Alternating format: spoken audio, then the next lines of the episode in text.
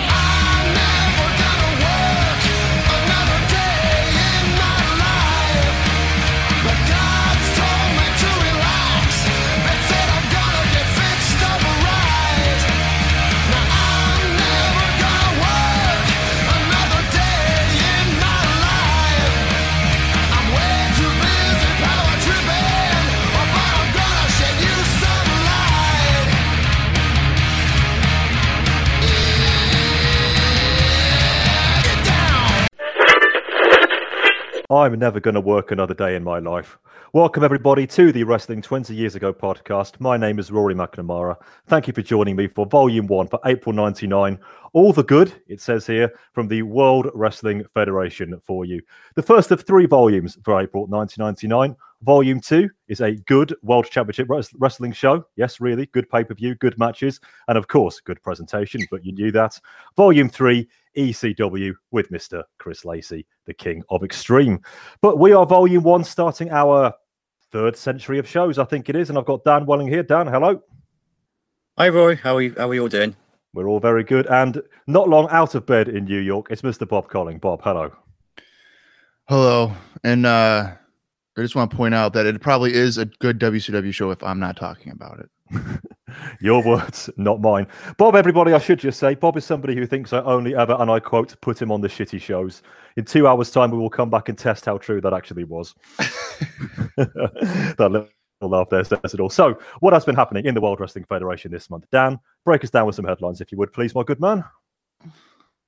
It's a nice day for a black wedding. Oh, as much as it can be. Yes, uh, throughout this month, The Undertaker has been fixing his eyes on the prize of one Stephanie Marie McMahon. And at the end of the Backlash pay per view, which we will talk about in great length very shortly, he finally managed to procure her the old fashioned way by commandeering a limo and driving her to parts unknown. The next day on Raw, she turned up in a black dress. She was put on what we must call the Undertaker symbol, and she was about to be black weddinged. Yes, it's a verb right now. Until she was saved by none other than Mr. Stone Cold Steve Austin, ever the best pal of the McMahons, of course. We took a long, long way to get there. We'll break it all down for you in painstaking detail a bit later on.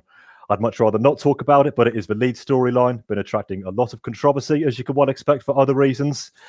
And it looks like all of this is finally going to be heading to The Undertaker in a main event position, yet again, going for the World Wrestling Federation title against Steve Austin because, Dan, Mania at Backlash. there was indeed where Steve Austin successfully defended the World Wrestling Federation title in Providence, Rhode Island, defeating The Rock for the second time in as many months in what, in my view, was a much better match and indeed a much better show than we had previously at WrestleMania.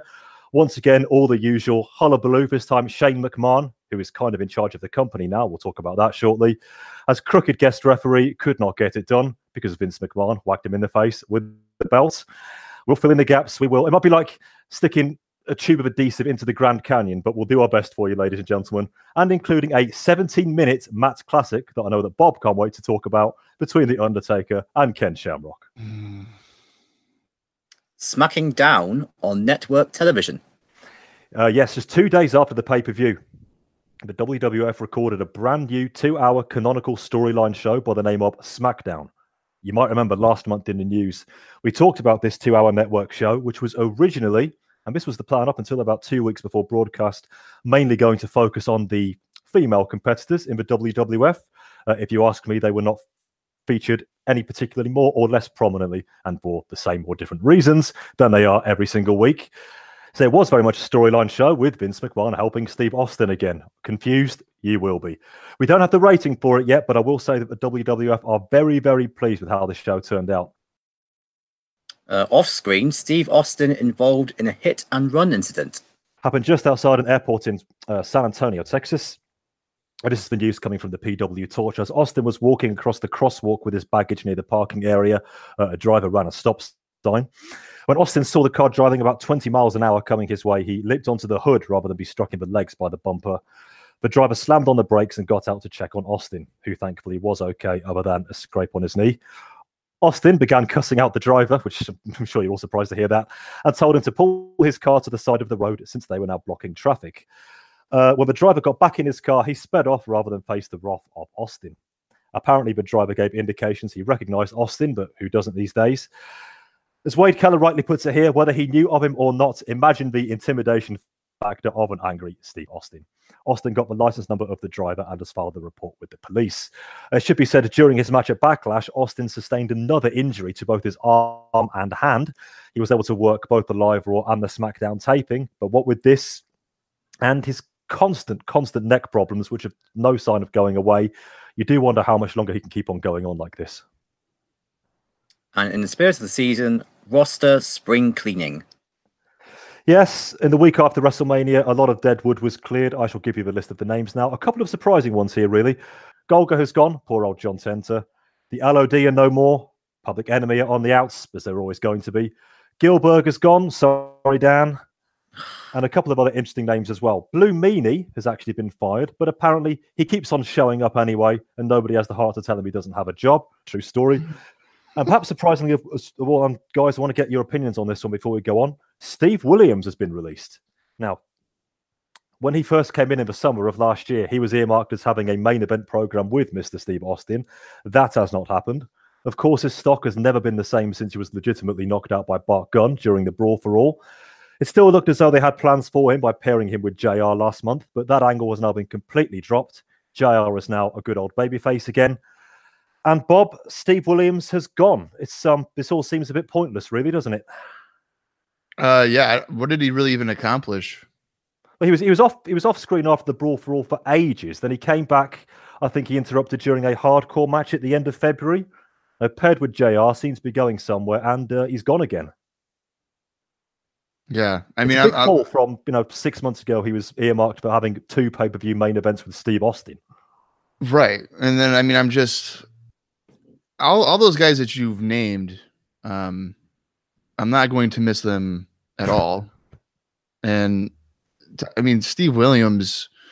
For me, it's probably been about like seven years since I've even cared about anything that he's done in America, at least. So, uh, and I think it's hilarious that the Blue Meanie continues to show up despite not having a job and no one wants to tell him. So if I ever get fired, if I ever get fired from wrestling 20 years ago, I will just continue to show up onto our recording and then I'll never be fired. So this is great.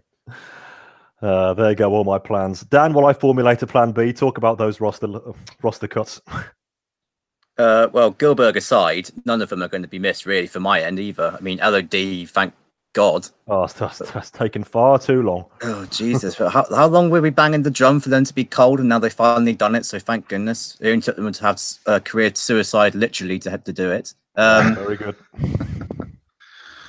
Steve, Will- again, I know you're probably more into Steve Williams than I am, but I, I literally haven't seen any of him apart from him in two Brawl Four matches. Um, and he, again, if you think about the amount of new people that watch wrestling nowadays compared to the early 90s in particular in WCW, say, and all they see of Steve Williams is what I've seen, then again, they haven't got any kind of positive information about him at all.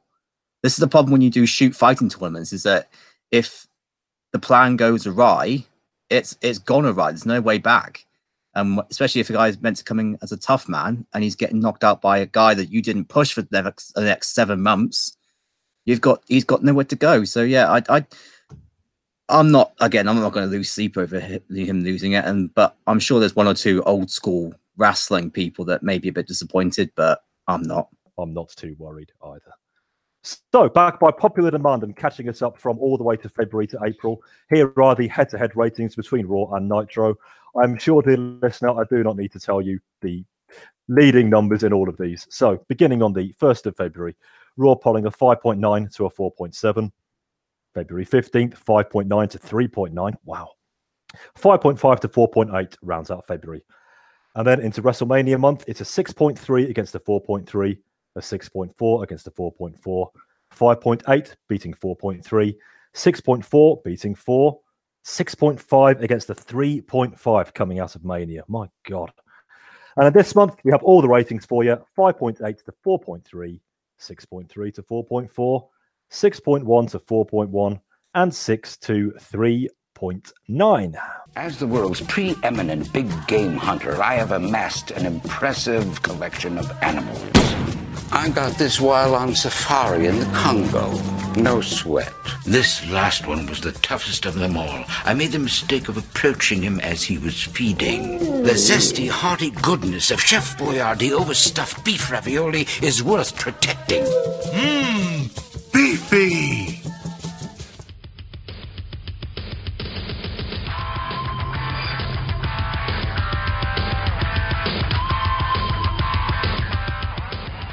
video package opens us up in Long Island and Vince opining about Undertaker going after Stephanie. He promises us somebody is going to get hurt, but he's damned if it will be his daughter. Tag team title match opened things up X Pac and Kane versus Owen and Jarrett. Pac is trying to befriend the big fella, and in the end, it looks like it works. After some very good action, Kane cleans house and goes to chokeslam Pac, but then throws him on top of Double J for the win and the titles. Vince doesn't give a damn about Raw tonight, he is only out to protect Stephanie. Most worryingly of all, he says that Re Big Show, he could care less about him. That's bad. Very, very bad. It couldn't care less. Corporation are out now without Vince. Shane gloats about their beating on Austin last week. He has a surprise for Big Show as he puts him against Rock and Triple H in a handicap match. Rock would check the show into the SmackDown hotel, but he's worried he'd break the toilet seat. And then fails to get the crowd to not sing along with The Rock. Shane then puts a still shot of a stolen Smoking Skull strap on the screen. Super. Backstage, Vince tells him to calm down. Ivory gets her revenge on PMS by ripping off Terry's top, but Undertaker and Ministry stop the fun to outrageous heat. He has a secret for Vince. Tonight there will be a sacrifice of a certain beautiful young woman, and there's nothing he can do about it. VKM begs for more security. Al faces Holly in a non-title, non-hardcore match because reasons. He wins clean with the snowplow, but then Dr. Death attacks both men. Christian is flogged backstage by The Undertaker, and then the other two Brood members cheerily head to the ring to face the Outlaws. Christian staggers down to help, then gets thrown inside, famously, and pinned for a three. Shawn must have taken the WWF rulebook away with him. Brief interview with Austin backstage. He tells Shane it will cost the McMahons a lot of money if he puts that picture of the belt back on the Titantron. Ken versus Viscera ends with the lights going down. The ministry beat on Shamrock and then dump him in a car and drive him off. Shane tells the corporation not to react, as it's a trap. Mankind versus Val is an odd one next, but the hometown hero gets a great pop, and he has two words for us mmm, beefy. Socko gets this one done. The lights dim backstage, and then we go to Godfather versus Goldust for the IC title. It's a double count out. Yep, that was weak. And then it goes dark in Vince's locker room. We then go back to the arena, and the ministry have someone, and they tie her to the Undertaker's symbol. It's not Stephanie, yet, but Ryan Shamrock. Undertaker speaks in tongues as she gets raised on the crop on the symbol, the symbol. After all that, it's Rock Triple H versus Big Show. It doesn't go long before Chyna is in for the DQ. It's 4 on 1 until Austin runs down and raises hell. Shane scarpers and puts the belt pick on the Titantron again, but Stone Cold enlists Show's help to bring it down to the ground and then rips the screen. After all the Shane, Vince, and Steph stuff, the 12th of April 1999 Raw starts proper otherwise, with Tori, Jackie, and Ivory getting destroyed by Nicole Bass under the guise of a four way match, also including champion Sable. Taker is on the new Titantron. It's just a matter of time until Steph is his, but tonight another innocent victim will be sacrificed. Here's Austin. He doesn't have much to say this time. Aside from Shane had better be a fair referee at Backlash. If not, he will beat his ass, like the sorry SOB he is. He wants his skull belt now, but The Rock is on a bridge with it. Ah, that takes me back. He won't throw the belt off the bridge though, he wants Austin to come and find him. Christian has to prove his word to Taker, and does so by getting demolished by Big Show. Cole talks to Mankind in the boiler room. He will invite Show into the room in two weeks, and they can settle their differences accordingly. The posse then come a cropper in the boiler room. Billy Gunn and Val Venis in the Battle of the Shower offers. Half decent stuff here, really, until Owen and Jarrett interfere. Deborah then makes eyes and other things at Val before she gets dragged off. The former champs then take on the Acolytes, and there go the lights again. Now Deborah herself gets undertaken until hero of the day Shamrock shows up with a baseball bat. But if he hits him, he will never see Ryan again. She's in the boiler room anyway. Bossman chooses the hose over an IC title shot, so it's Godfather versus Goldie again, and he wins it this time with a DVD. Ryan is indeed in the boiler room, but what was that noise? Yep, the Ministry are here, and they destroy both Ken and Mankind, and Shamrock gets carted off. D'Lo goes for the hardcore title versus Holly. Brown hits table with a frog splash, and Bob wins, and Al Snow is very happy with this. Taker gets preoccupied with punishing Christian. Edge and Gangrel brawl with the Ministry, Mankind helps out, and Shamrock frees himself. Kane and X Pac defend versus Triple H and Test. Helmsley doesn't fancy this one, and he walks off, leaving Test to get tombstoned and the champs retain. Now we're back to the bridge, and just like 16 months ago, the beeper says 316. And then back to the ring. Shamrock calls Take and Mark, yeah, yeah, yeah. That breach of kayfabe is enough to bring the mean one out. Shamrock gets some shots in, but the Ministry do their stuff, and then the Corporation duff him up as Shane gloats. Gonna finish up with Austin turning up on the bridge, and after a brief skirmish, Rock punches him into the river, then slings the belt in after him. Oh, that's nice of him.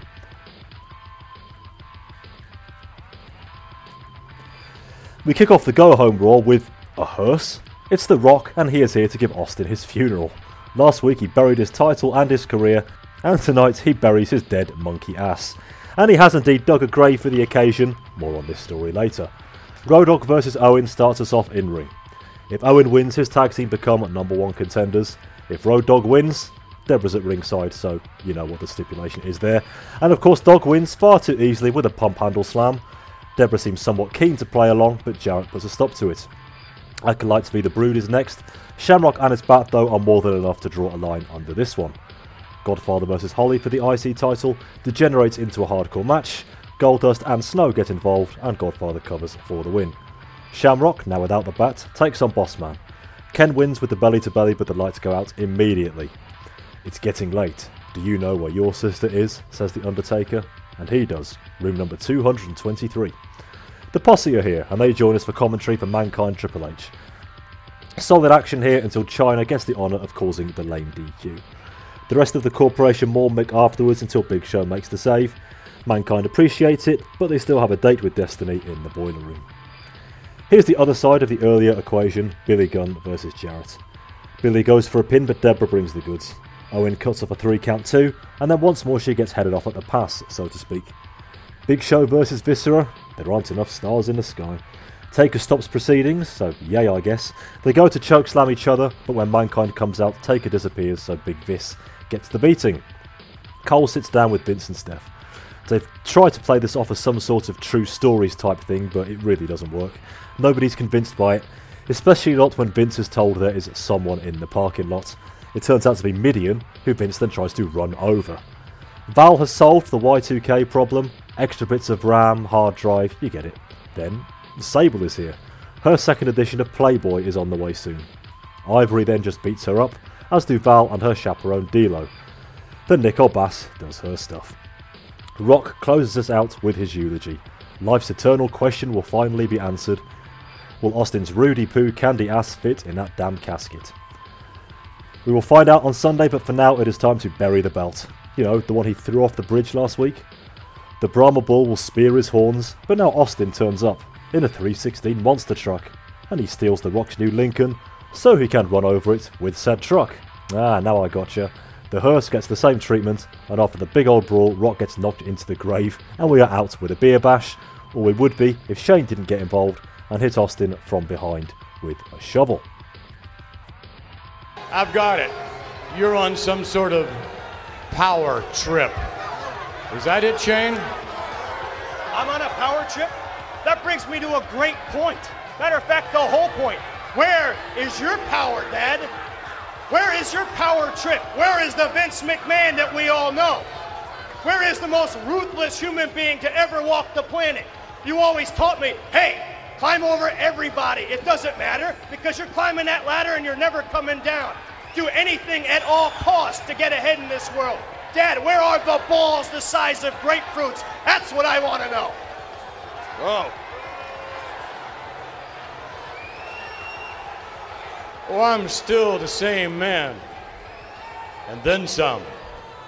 It's just that I do have my priorities straight. And right now, my priority is simply your sister, my daughter's welfare. I'm going to take Stephanie and go home. Here you go. Oh, I'm not. Hey, hey, I'm not done talking to you. Hey, I'm not done talking to you yet. Uh oh. What do you think you are? Easy now. Let me tell you something. This power trip you're on, if you want true power, you have to earn it. And you have to earn it with respect. Respect this. Oh! What? Good God! What? The boy just slapped his own father! Oh my God.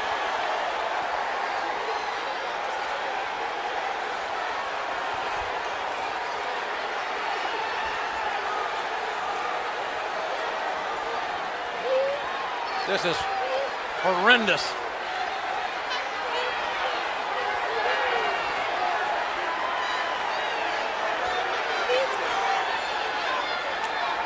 I can't believe it. Vince is walking away. Whoa, whoa, whoa, where are you going? Are you going home with your precious daughter? Daddy's little girl?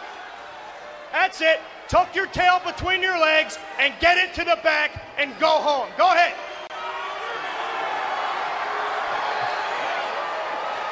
Oh, you know what? Hey, you're not my father anymore. Oh, come on, Shane. That's your dad. That's right, Dad. You're not my father. You're not my dad anymore. Matter of fact, you're not even Mr. McMahon to me anymore. You have not my respect.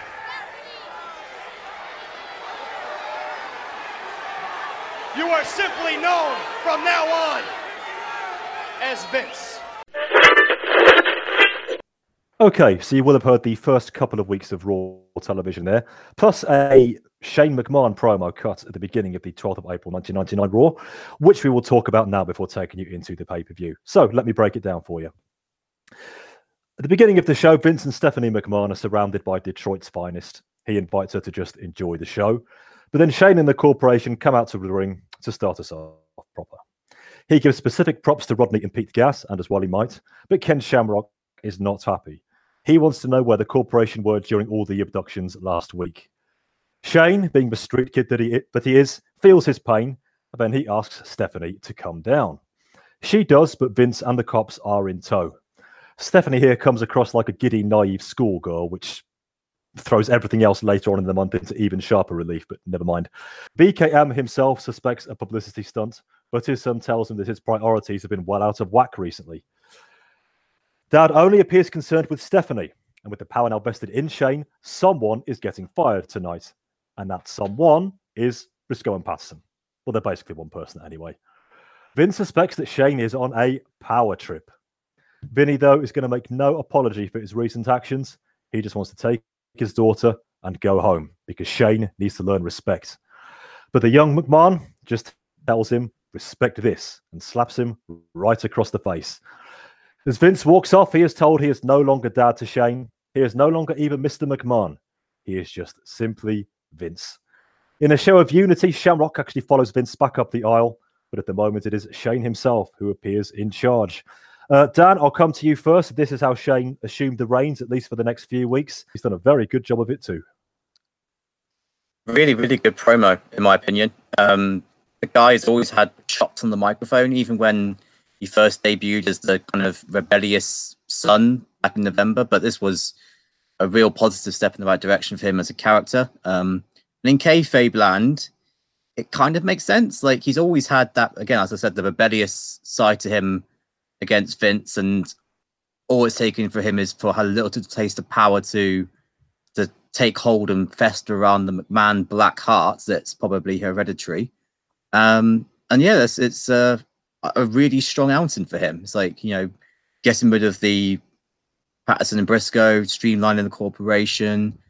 I, I thought it was really good and a really good, like, from a purely technical perspective, a really good overhand slap with the kind of dip, dip of the knees and the slap at the same time. It was really, really good stuff. Uh, I, I enjoyed it.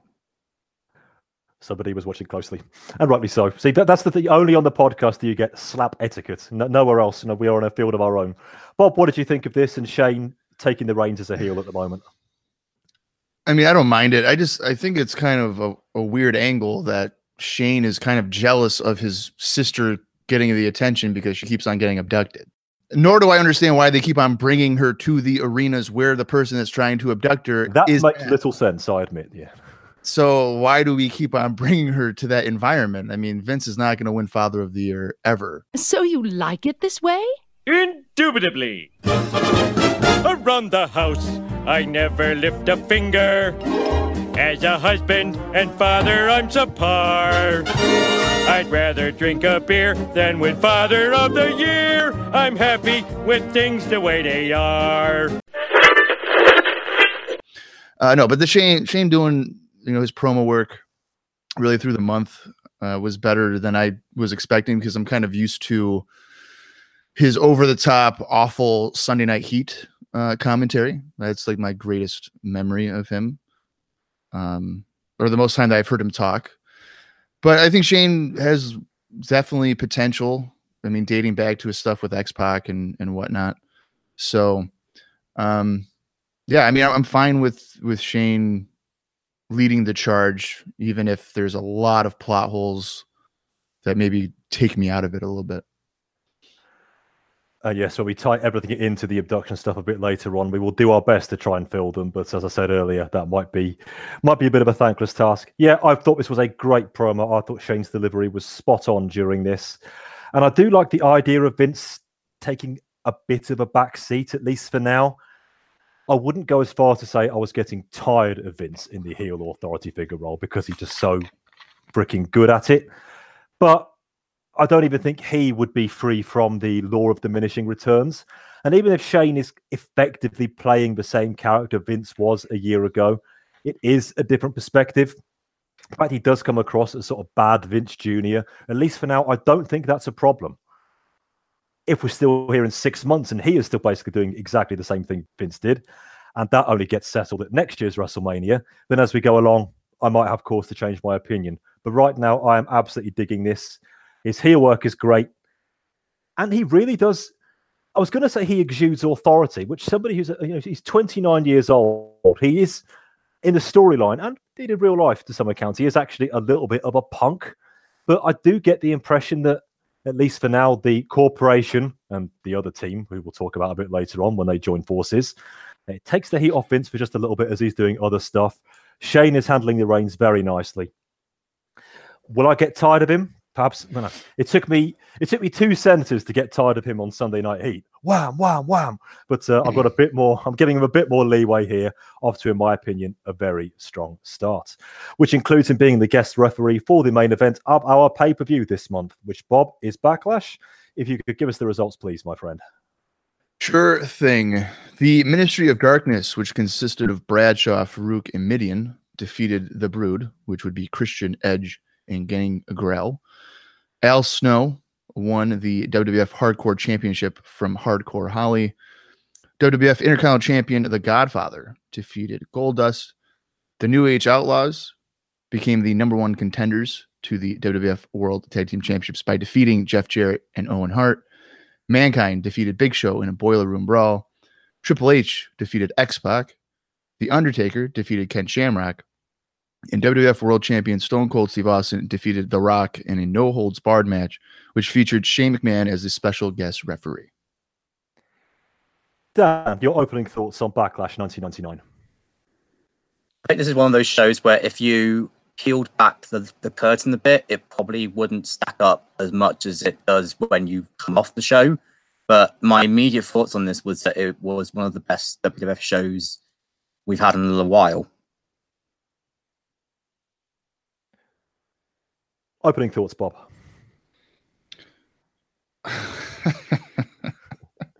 Don't be shy. Uh, man, I miss WCW. I mean, this to me, this the card. Just looking at it, I tried really hard to find interest in it, and uh, the idea of like X Pac gets Triple H, I was, I was like, okay, I can, I can maybe get behind that. X Pac is, you know, I've always enjoyed him. Uh, potential there of maybe having a breakout match, elevate himself. But then like Undertaker Shamrock, like what the hell? I mean, I, I don't even, I never knew I wanted to see that, but I don't. So that was a bummer. I mean, I'll, I'll get into it, you know, more uh, in depthly per match here, but uh, I, I wasn't um, overly excited about uh, watching this. This was a strange show, in my opinion. As so often when we go through these pay per views match by match, I often drop my originally planned mark by one or two. I can see myself again doing that here. But the point I'm trying to come to, and I'm not sure I'm bringing it across well, but I'll do my best, is that this show was just so weird. It was oddly paced. I didn't think the crowd were particularly into it, which was a major worry. And yet I enjoyed it a whole lot more than I did WrestleMania. Now, the fact that WrestleMania was terrible kind of makes that a bit of a wash, understandably. But I think it was because the WWF, and maybe even me as a viewer, were coming into this one as it was a kind of WrestleMania redux, albeit with the pressure off. And for all its flaws, and there were lots in this show, don't get me wrong, I think I'm willing to be a bit more forgiving of it than I would have been, maybe even for another B show, let alone if this had been presented as one of the A pay per views. And we'll see if I still hold that view in about an hour's time. But for now, a cautious thumbs up, but I reserve the right to change my opinion as head of this particular podcast. So let's see what we've got. Backlash. One thing I will say Backlash for the first pay per view coming out of WrestleMania, great name. That's worth a point on its own. We begin with another, what is undeniably magnificent video package because it plays up the similarities between The Rock and Steve Austin. And more on those later on in the show. They are both two warriors of courage and distinction. Jim Ross, yes, he's fully back now, welcomes us to Providence, Rhode Island, and having him back with King feels like a warm embrace as opposed to the kick in the balls we've endured since December. Oh my. So, our opening match is the Brood, who are now no longer affiliated with the ministry, versus Mideon and the Acolytes. Mideon and Christian start out by crawling on the floor until Dennis Knight unwisely stands up and starts to try and work. Spinning a heel by Christian, then he keeps Mideon down via an armbar. Gangrel, Gangrel in and he twists the arm a bit. Oh well, that's fine. Bradshaw no sells in the way he seems to get free reign to do, and then hammers away. And the crowd are already out. Leaping back elbow by Gangrel, but he gets caught into a fallaway slam. Drop toe hold holds him up though, then he and Edge do a spot of double teaming. This includes a drop kick into a crucifix to score a two on Faarooq. Edge steps to Ron, and you don't do that, and pays with a spine buster. Vertical suplex by Mideon for a two. Sunset flip by Edge, but the rep is tied up, so Bradshaw breaks it up. He goes for a pin when he's the legal man, but Edge is right by the ropes. Diving headbutt, not as good as it sounds, by Ron for a two. Mideon sucks chant soundtracks an entire inside cradle near fall. Dull chinlock ends with a jaw jacker, but Edge cannot get the tag. Dire offense by Knight until Edge gets a desperation spear and then the hot tag to Christian. Big reverse DDT for two, and now all six men are in. Double crossbody by ENC, then a swinging DDT on Bradshaw for a close two. 10 punch attempt in the corner, but Bradshaw blocks that with a big power bomb. Then Edge with a missile dropkick and another close near fall. Viscera then shows up and takes down Christian, and the clothesline from hell gets the win for the ministry. Bob, Yes, Rory. Your thoughts on this opener, if you have any. Oh, okay. Yeah. Uh, I was mostly bored by this, to be honest with you. Um, like you mentioned earlier, like the you, you didn't feel like the crowd was overly interested in, in most of the show, and it was evident from the jump here. I don't know what they're thinking here. The the brood got kicked out of the group because Christian's a snitch because he was getting his ankle broken by Ken Shamrock. That's the only reason why they got kicked out of the group. They tried to they were part of a group that tried to abduct Stephanie, who I'm presuming is playing a babyface role. So you can't really sympathize with the brood because they're the only reason why they got kicked out is because they're idiots. They don't know how to keep a secret. So that makes no I can't get invested in that. Um I, the only only part of this that I was interested in was really Bradshaw. It, it seemed like the, a lot of the focus was on him uh, for this match, and I, I've always kind of liked Bradshaw, so I can I can deal with that attempt. But this goes like over 11 minutes or something like that. Only 11 and a half minutes. It just was excessive. I didn't really think it needed to go that long. And the visual of uh, Viscera running down and splashing Christian from behind if you want to talk about one of the most awkward looking spots for the year, maybe even for the decade, you just ha- go back and watch Viscera try to deliver a running splash to Christian from behind. It would be like you're watching an episode of Oz at this point. Like that was just that was just weird. So um, I don't know. This was not a match I would start off. This this could have been a filler match between the kind of a few of the bigger matches later on in the show and it probably would have suited off well but this isn't something that got me excited for anything else on the show Dan, what do we think? Oh, I feel this is going to be like No Way Out of Texas all over again. Uh, I thought this was actually quite a decent opener, um, which is benefited by hindsight after the show because these this crowd is shit throughout the entire night. I'm going to say Bad this right crowd. now. They Bad, are bad crowd. I'm going to get into this later on, but they like this was what probably the only match I think, apart from the main event, that they actually cared about by the by the end of the night, by the end of the match. Sorry, they were you know cheering close near falls. They were upset when they when the Brood lost, and that's a big plus point for particularly Edge and Christian and how they got the match you know into a bit never gear with their high offense. I mean, Gangrel is just there, and Mideon is is one of the guys I easily would have put alongside Golga and the LOD to be cold. I mean, fucking shit. I'm sorry. Um, but yeah, as Bob said, Bradshaw, I think is probably a, a little mini showcase for him. He seems to be the objective high point of the whole ministry angle. Like every single time he comes out, he does seem to be getting himself into a position which is higher up the card, and you could easily see him upper in the upper mid card with his horse stiffness. Um, but uh, for me, I thought this was decent. I wouldn't go as far as say it's good, but for an opener, I've, I've, again, I've seen a lot worse. And three or maybe four of the participants in this match, I think, have got a lot more to give. So I was pretty. I'll give it a tentative thumbs up. I should say, listeners, Dan's reference there to the No Way Out of Texas show. That was the beginning of the Welling Landstrom Wars, which have shown no signs of abating in the last 14 months. but, but Bob, you're, Bob, you're here by proxy to lock horns with Dan throughout this show, and I shall just be the innocent bystander, and I'm sitting on the fence as I so often do. Because I thought this match was kind of okay, to be perfectly honest with you. No more, but no less.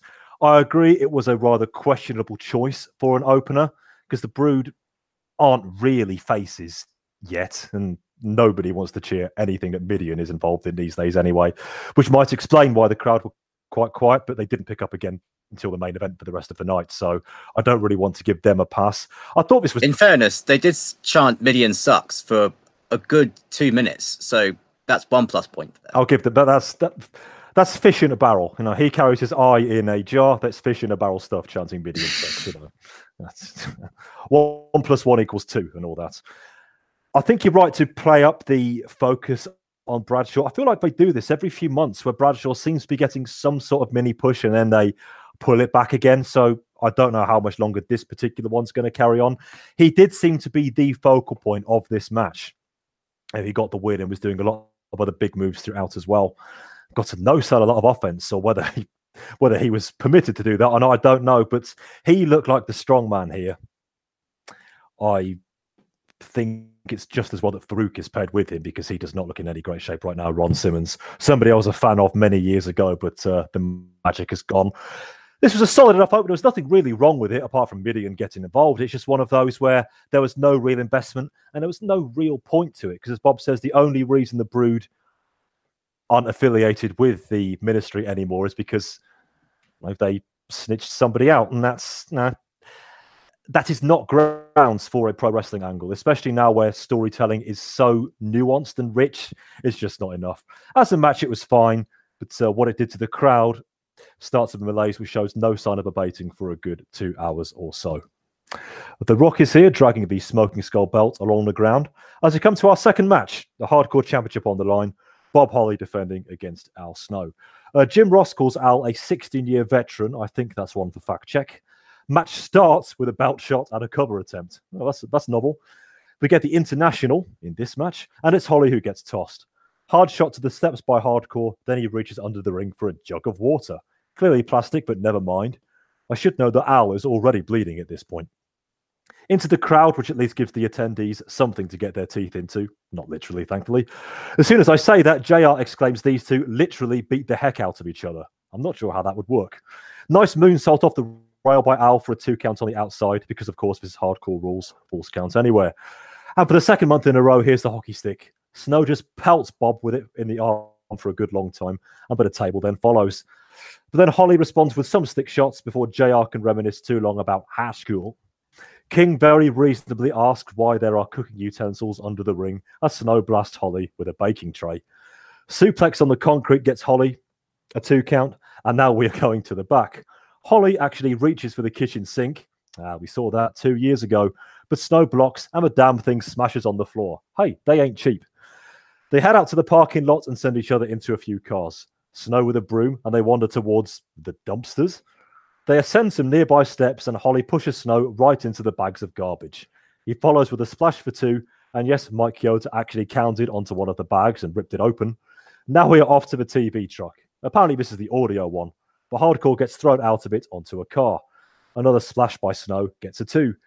JR wonders aloud if that was Howard, Fink- Howard Finkel's car, just as it was back in 1993. More near falls in the back, and I think they've exhausted all possibilities here. We are indeed in the ring where Al just matter of factly biffs Bob with a pan. He measures Hardcore onto the table and goes up. Holly gets off though, and there's a pan shot of his own. And from there, he can superplex Al through the table. Youch. Bob drapes the arm for two. Snow gingerly reaches for head, and he hits Holly with it and wins and becomes the champion. Dan. Uh, again, I'm probably in the audience of one here, but I liked this match. Um, it's probably the best hardcore WF style match they've had since they introduced this entire division because it felt like they actually had spots planned when they went into the back and the parking lot and that sort of stuff rather than just punching and kicking. Like, you know, the, the Bob getting hip tossed onto a car was pretty cool.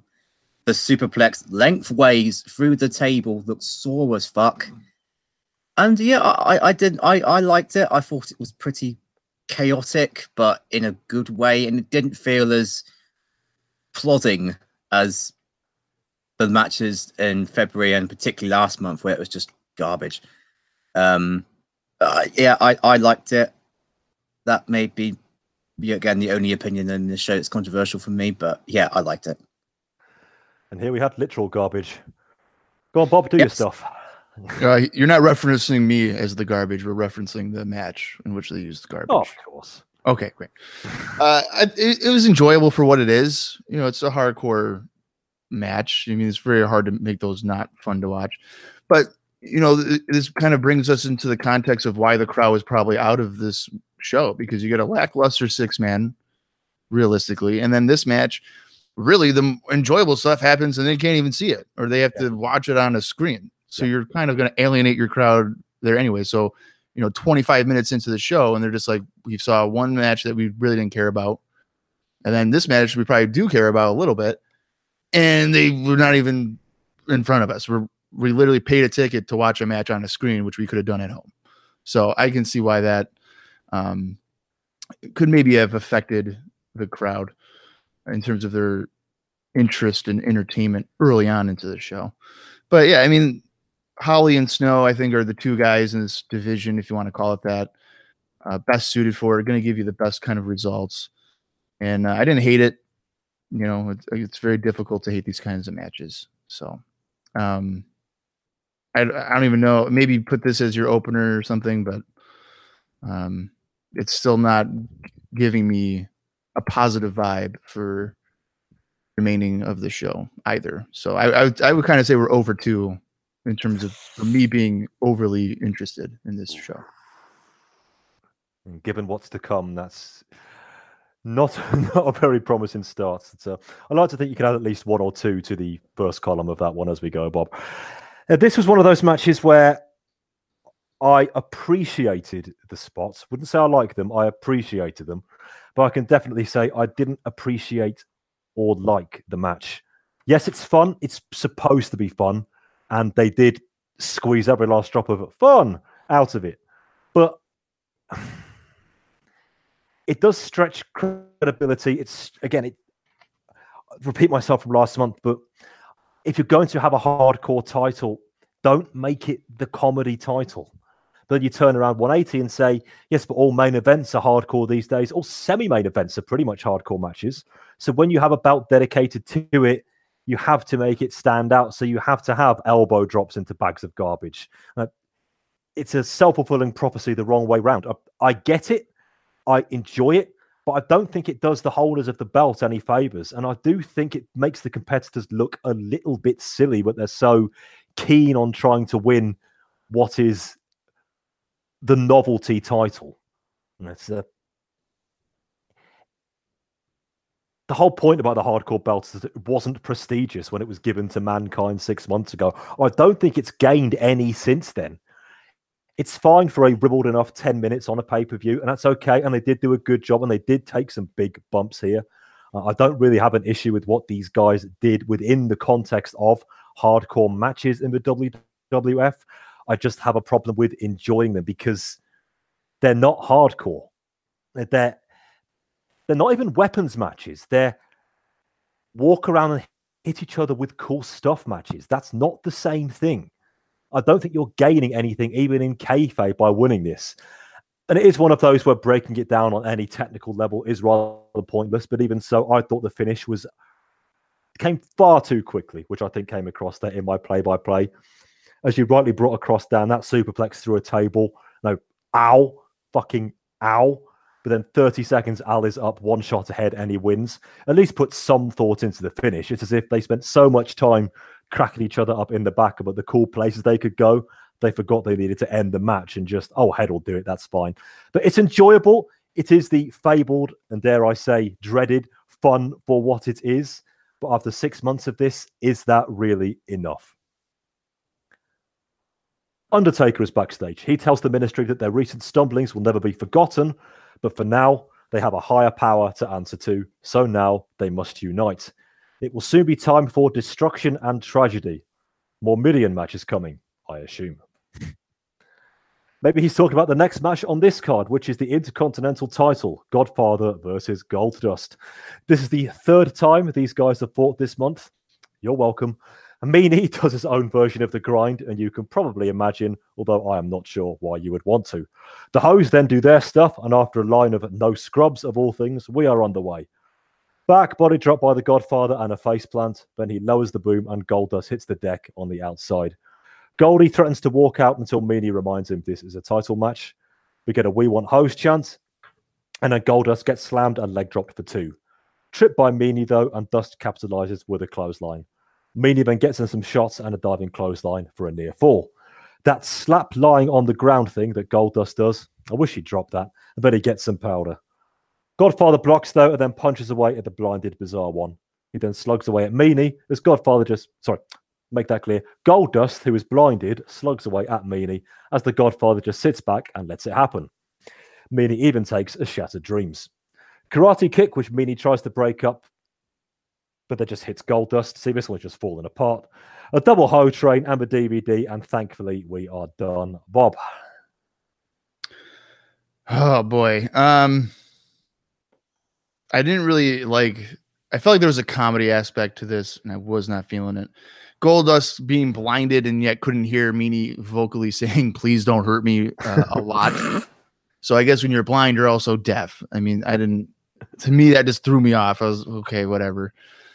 Uh, it really, honestly, if this felt like they're writing Goldust off, like this is this is the end of him, and there's nothing that they're going to be able to do with him moving forward. This was like less than five minutes. Really, there wasn't much substance to it, and and Godfather kind of got, um, you know, I, I- I guess a key victory over over a former champion. But I also want to point out though, like there was a for a long time, the Intercontinental Championship had always been seen as the belt where that guy is going to be world champion someday. And now it's on the Godfather. and to me, it's just like no, no offense to Godfather or anything, but I'm just I don't see that at all. You know, this is maybe the uh, an instance where the prestige of the Intercontinental Championship is kind of like what I don't know if that's really the best choice considering all the other kind of guys that you have on the roster. So I just want to point that out. Again, this, uh, pretty disappointing. You know, I was maybe hoping for a competitive match, and instead it just was, let's do something funny. Let's make Goldust look like an idiot. And here's this guy that thinks he has a job, but he was fired weeks ago. Like, doesn't I don't know. I just again, this was this was torture. I've just had a chilling view of the future in opening up a opening up our show with the news in five or six months' time, announcing the Godfather as the new world champion. And if that happens, Bob, I'm coming back to this show and I'm going to blame you. Okay. You, you Well, might, wish, I- you, I might wish you'd never mentioned this. it, it would be you guys would be thanking me because if he becomes the world champion, the amount of hoes that he will have with him will freaking multiply by 10. There we go. See, silver lining, silver lining, ever the way with Bob Colling on this show. Uh, Dan, are we going to get another contrary opinion on this one? Now, I put it to you, good sirs, that would you rather see a five to ten minute straightly worked match between a checked out Goldust who's been shit for, since 1995 taking on Charles Wright, who, bless him, he's a great character. He, he's got him over after 10 years and he's got a little bit of a reward belt for him because I think that's what it is. But he's never been a good wrestler in a straight singles match. Or would you rather have something like this, which was just a bit of slapstick and a bit of fun? Good argument. I personally would go with the latter. There's no no way. I can't. I don't want to see Godfather and Goldust in a straight match. It's so boring. Well, at least at least this was. I'm not going to say it was like, oh, laugh out loud, hilarious, but at least it was like, sh- like so stupid it was funny. Like you know, you got Blue Meanie just in the shattered dreams position, just screaming, "No!" That that's what that's but that's better than a 10 minute Goldfather Goldust match anyway. I, I I definitely see where you're coming from on that one, Dan. But the problem I have with that is this is still for the Intercontinental title. You know, Oh, yeah, it, like, it was I- the work the workers' belt not so long ago. Oh yeah, there's no part of me that wants the Godfather and Goldust fighting for the to the Intercontinental title. And as I said there, to me this just feels like a thank you to Charles Wright for being a faithful servant to the company. Since I agree. you know, you know, I, I like to think they're going to put the belt on someone with upper mid with upper trajectory like D'Lo or X Pac or Billy Gunn or something like that. But for what again? The problem if we're taking the Intercontinental belt out of this, then I would much rather have what we got than five to ten minutes straight worked match. But yeah, I, I completely understand why you'll have the problem with this being for the Intercontinental title. I completely agree with that.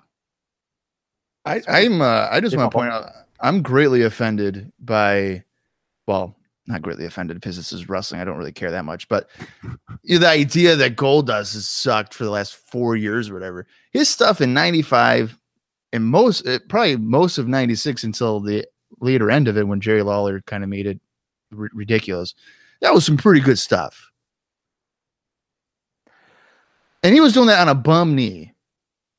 So I gotta defend Goldust Uh, from like mid '98 on. It's less like what is going on with this guy, but from his debut in '95 until I'd say November of '96, Goldust is a worthwhile character.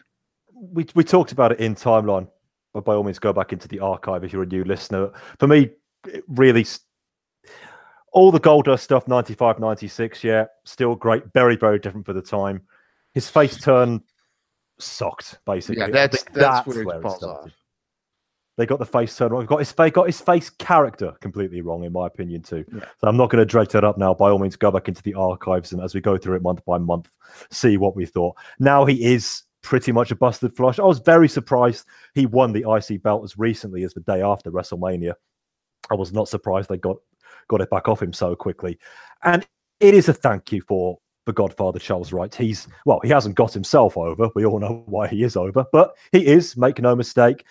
Uh, this is where the Federation is these days. You know, it comes to the point where you've got so many characters who are red hot over, and understandably, and indeed many cases deservedly so. But there's going to come a time where the bell's going to ring, and that's where it's all going to fall apart. So you have to pad this match out. You have to have Meanie in there bumping for three. You know, blue sodding Meanie doing all the work for goodness sake. Somebody who isn't even even employed there anymore for having to try to carry this match. So I I do get it. It's not to say I like it, but I understand it. Um, I would not want to see a straight up match between these two. I don't think anybody particularly would.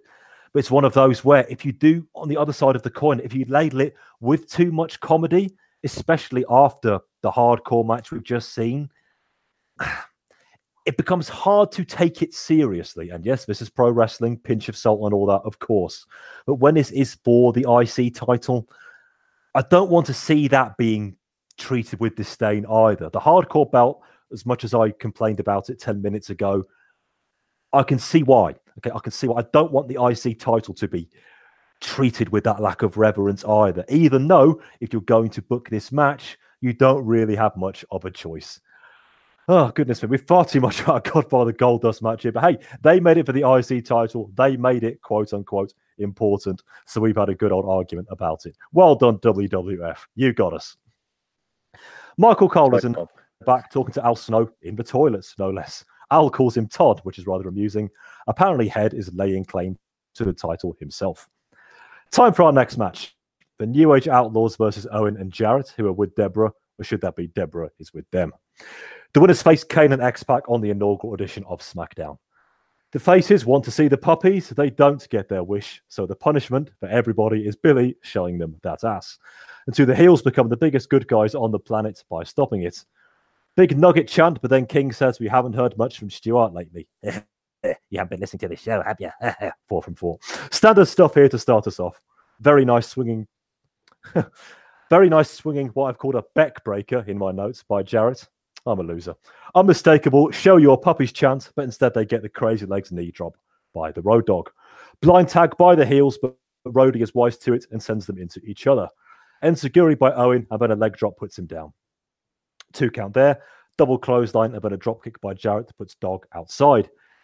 He goes for that trap them on the ropes neck first move. Does that have a name? But he crotches himself instead. Owen in, who gets backslid, but the rep is tied up, so it is only a long two. World class leg lariat as ever for two, as Gunn breaks it up. Jarrett in with a good power slam for a closer two. They both go for a leapfrog, but then clash heads. That one didn't come across well, unfortunately. Owen cuts off the tag and slaps on a sleeper.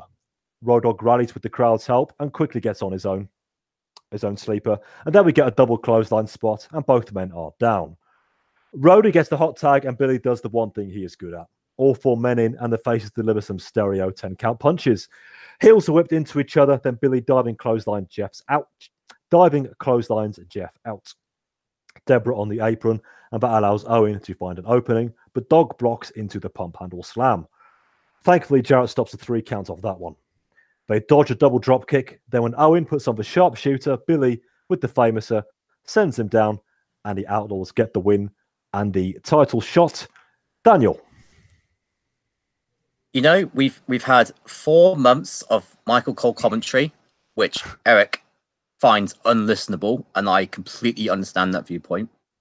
But for me, this was the first time I've ever had to watch a match twice, once on mute. Because between the crowd who were heels all night, but they peaked with their constant "We want puppies" chants. And Jerry Lawler, who was just an insufferable pervert in this match, every word out of his mouth was just deplorable. And I know, I know he's playing a character, but try to make it sound like you aren't getting a hard on under your desk whilst you're watching this match. I think even JR even went, You've got your Viagra top up, didn't you, today? And it's like, Oh, piss off. This is not what I want to hear when I'm trying to enjoy the wrestling. So I, I had to put the mute button on this match and go back and listen to it, uh, go back and watch it, sorry, with the sound turned off because I didn't want to give this match, you know, and minus points because of the commentary and the crowd. And it's a good thing I did because honestly, I think this is one of the best two on two, no gimmicks involved tag matches in the WWF for almost a year, considering the amount of crap we've had, you know, before with headbangers and oddities and DOA. You put someone like Jarrett and in particular Owen Hart in a tag match, you're going to get something good out of it. And I did think we got something good out of this match. Road Dog, for once, looked like he was actually doing something in the ring rather than just being a punching bag. And Billy Gunn has probably become the best hot tag in wrestling in short bursts. Like he's so athletic, and they're really pushing at the minute that he looked really good in this match. So yeah, for if you watch this match on mute, I think this is this is pretty good. But unfortunately, if you are watching it on with sound, and I, it, it's almost impossible to watch and enjoy it because the commentary and the crowd were just insufferable. Yeah, King is starting to get a bit much with this, isn't he? Now, just listen to the crowd for goodness sake. We don't need reminding from the WWF commentary team that the Fed have now cornered the dirty old man market. Now, those are things we do not need shoved in our face, so to speak. And it's getting just a little bit much. And I think King needs to watch it, or rather, King should just watch it and not talk about it. How about that? Bob, your thoughts on all of that? Well, I am just thrilled that I actually have the ability to tune out the commentary. So it doesn't, I could have it full blast and I could just tune them out. And It's a very useful skill to have these days. It really is because Jerry, because because Dan's right. Jerry Lawler, especially when it comes to the puppies, that is all he will talk about, and uh, being able to just kind of tune it out and just watch the wrestling um, definitely uh, came in handy for me in this match. Um, like I so the first three matches I've been having a tough time really getting invested into it. I enjoyed this, and what I want, what I'm going to say is I don't want it. I don't want this to sound like I'm being um, negative despite enjoying it. But this was pretty by the books match. There's nothing over the top. It was kind of felt like something you would see at a house show. And given the context of the show, that was perfectly fine. You know, there's nothing nothing offensive. They didn't really have to do anything over the top to keep me interested in this match. And like Dan said again with Billy Gunn, I thought his hot tag was was terrific. Like it really there's there's nothing more that can kill a tag match than a, a lackluster hot tag. If you don't have a good hot tag, you're you're doomed. And Billy Gunn really excelled at that. Uh, I don't know if I'm in total support of the Outlaws winning this because again, with the crowd, I don't know if this is tonight. They don't care about what's going on, but the Outlaws' reaction seemed to be significantly lower than even three months ago. If they were to win three months ago, the crowd would go nuts. Even if they were heels, they would go nuts for him. And here it was just like, oh, okay, the Outlaws won again. I'm I'm starting to think maybe the Outlaws, in the tag ranks, maybe on the decline, um, which is to be expected. And they had a pretty good like year and a half run at this point.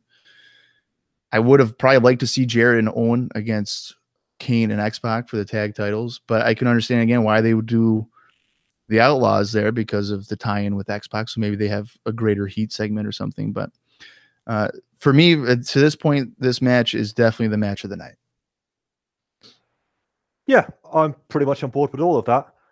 This was by the book, as you say. There was nothing particularly spectacular about it. It was a formula tag team match.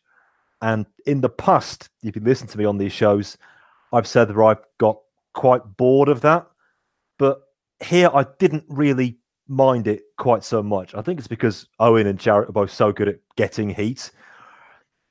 And for all his other deficiencies in the ring, I do think that Road Dog takes a pretty good beating. And Billy Gunn, for all of his deficiencies, is an excellent hot tag guy. So if you work a match that way, mm, you're not aiming particularly high. You're not going to get out of the two and a half star range. But if you're happy with that, then just go with it. It did have a house show feel to it. I concur with that too. But again, that's all right here, where in ring work rate, there's such a paucity of it these days. I buy the books 13 to 15 minute tag team match where the faces go over after getting the big hot tag and it all breaks down. I'm okay with it. I'm okay. Again, whether the Outlaws should have won here is another question. I was a little bit surprised that they did, to be perfectly honest, but considering where the storyline is going when we get to SmackDown, it made sense in that respect. But just a good match. And how often do no? To, I never thought we'd get to the stage where calling something just a good match should be seen as showering it with praise. Uh, where the Fed have taken us over the last 18 months, it really is. And it might even be the second best match of the night. That's where we are. But good stuff from everybody involved. No more than good stuff. But right now, I'm going to take it. Cole talks to Shane. How can he be an impartial referee? Unlike his father, he doesn't give guarantees, but he gives him his word. He will count one, two, three if Austin pins for Rock, and he will do so in the name of his grandfather. And as for Vince, he can just stay out of his way. As for Vince, he is interviewed on the sofa by Kevin Kelly, and Stephanie is there too. Again, VKM's number one concern is with his family. Steph does not like that the word was made on his grandfather's name. Shane made a big mistake last week. Vince hopes he does not make a bigger one tonight. So, it's our first Boiler Room Brawl for a few years. The big show against, of course, Mankind, with the winner being the first to escape. We start with Show trying to find him, but Mankind is lurking and jumps him from behind. He jams in the door of the electricity control room, but those tree trunk arms soon end that. it gets thrown onto a table and then tastes the thing for good measure. Show goes for a punch, but hits the fridge instead in the boiler room. He recovers by kicking a trash can back into Mankind's head. He sticks him onto a shopping cart in a boiler room, then sends him into some boards and pallets. We get a shot of ref Teddy Long outside the front door, and then Show starts to walk. I'm not sure he'll ever walk again, though, after Mankind ends him with a pane of glass to the skull. Mankind injured himself with that one and is bleeding from the hand. He tries to climb a ladder, but gets chokeslammed through two more tables and broken glass. After that, just a mop to the back has to seem like a blessed relief. Mick's hand is leaving gory prints everywhere. Show then runs Mankind over some metal beams, but Mick sets off what I think is a pipe of hot water to quell things, then another pipe to the back. He then throws Show onto a stack of pipes, leading him to be buried by about 50 of them. Mankind slowly crawls to the outside, and that is good for the win. But immediately, Bossman and Test give him a beating. Then Show rises from the pipes, it's that time of year, and gets the boss man out of there, and Test gets a sockoing to see this one out. Bob, this was very different to the Boiler Room Brawl we saw at SummerSlam 96, and I quite enjoyed it this time. Yeah, well, I did not. I was right. I queued you up. I queued you up, and you did me down. But now did- you've got to tell us why. I just, I don't know, man. It just feels like this was thrown together. Number one, compare like I don't, I hate to compare things, but here I am. Uh, the first one, the first boiler room brawl, there was a huge angle to it, built up for months and and whatnot. And sure, a boiler room brawl really in wrestling makes no sense, but it, it happened. At least with the first one, they would have to rustle back to the ring, where like you know the crowd could then be invested into it. This is That's true. they're just in a boiler room and and if again if you want to you want to find out why the crowd just fucking hated this show probably. Out of five matches two of them the majority of them weren't even in front of them they had to watch it on a goddamn screen. If i had gone to this show and spent 50 bucks or whatever on a ticket and i'm looking at the jumbo s- fucking screen i'm like what? I should have just stayed home. I should have just paid 30 bucks and just stayed home and watch it. So you're not getting value for it. It- It's not it's not as good as the as the original. I mean, sure the production's better because the camera didn't go out or anything, but I didn't like it was all lit up. You know, the, the first one is darkened. You can't really see anything. So mankind can't hide or anything and come out of nowhere. It was all lit up properly. And I don't know. I just, I didn't like it. Sure, some of the stuff they did was, you know, interesting, I guess, like some of the items they used and spots, but I don't know. The, the angle wasn't something I felt I needed to be invested in to care about this. It's just like, oh, hey, we're doing another one just for the hell of it. Hey, remember that first one? That was pretty cool. Well, we did it again just with a guy that no one really cares about in the big show. But hey, mankind's cool. Like, okay. Um, no, yeah. So again, you come out of a tag match, and I'm like, okay, maybe maybe we'll pick up. Maybe the the bigger matches will, you know, save the show for me. And then I get this for like seven minutes or whatever it was. And it's just, I'm right back to being feeling defeated. I just, I'm probably being too harsh on it, but uh, to be honest with you, I just hate this fucking show. So that's what it's going to get from me. I do. I did. we'll get into it more later on, but like, this is, this would have been good if it was on like a Raw or something or, or SmackDown where I'm not paying any money for it, but I, I paid you $30 to watch the guys in a boiler room where the where the context of the feud I don't really think justifies this type of match. And I'm paying you 30 bucks to do it. At least with Starcade 98, I got like Norman Smiley or something, and like I like him. He's cool. I don't I don't care about the big show. Whatever. I, I like Big Show when he was smoking as a giant. Not this crap. I don't know. I just I'm not digging it. And there's another. At least it wasn't you dropping Norman Smiley reference this time, Dan. But can I not escape that man for just one month? You will never escape Norman Norman Smiley. Smiley. I'm beginning to think you're right. Dan, your thoughts on this match, if you would. Um, I think all the reasons Bob hated it are the reasons I really liked it. Oh, I'm leaving. through the door. Yeah. uh, through the boiler room door.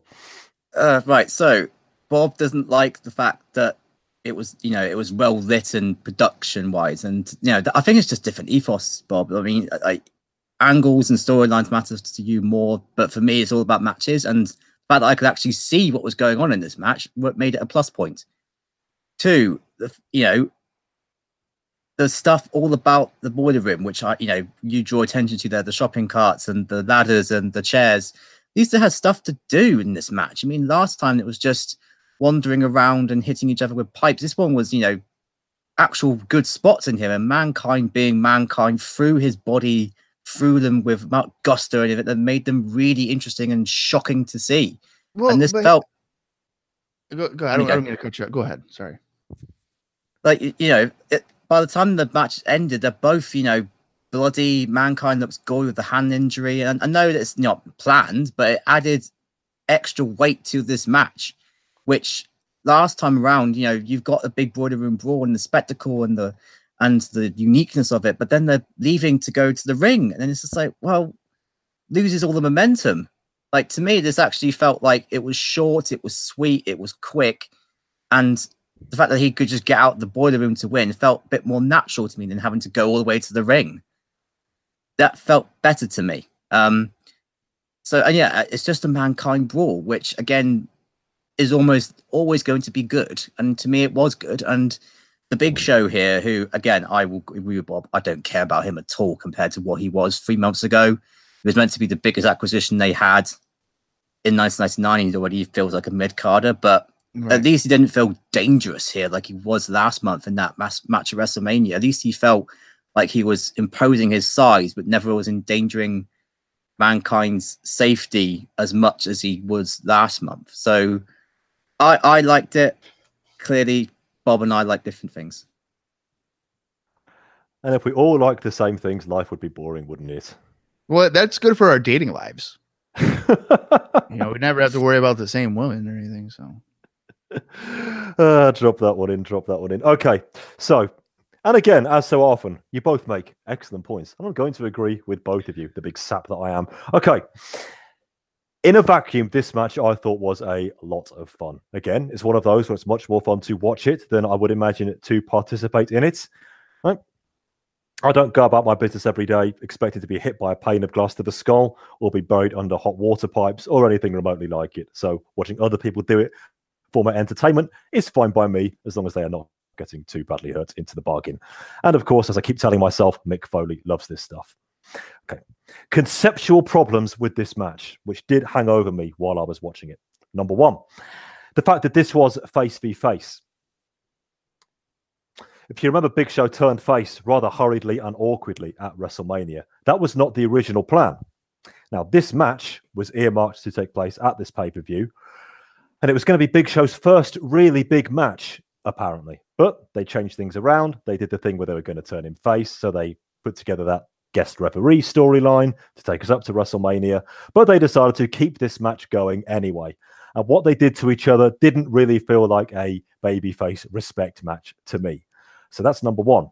Number two, and I think, Bob, you kind of hinted at it yourself there, is that a boiler room brawl for this mankind character doesn't really work.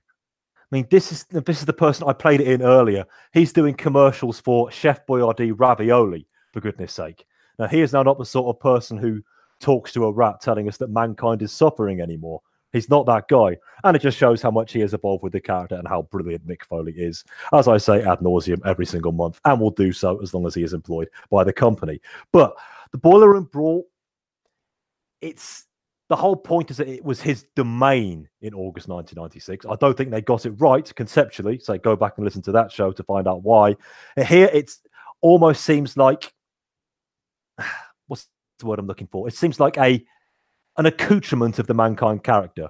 Oh, he's the harmless, funny guy who lives in boiler rooms who can really screw you up and fuck you up if he really, really wants to.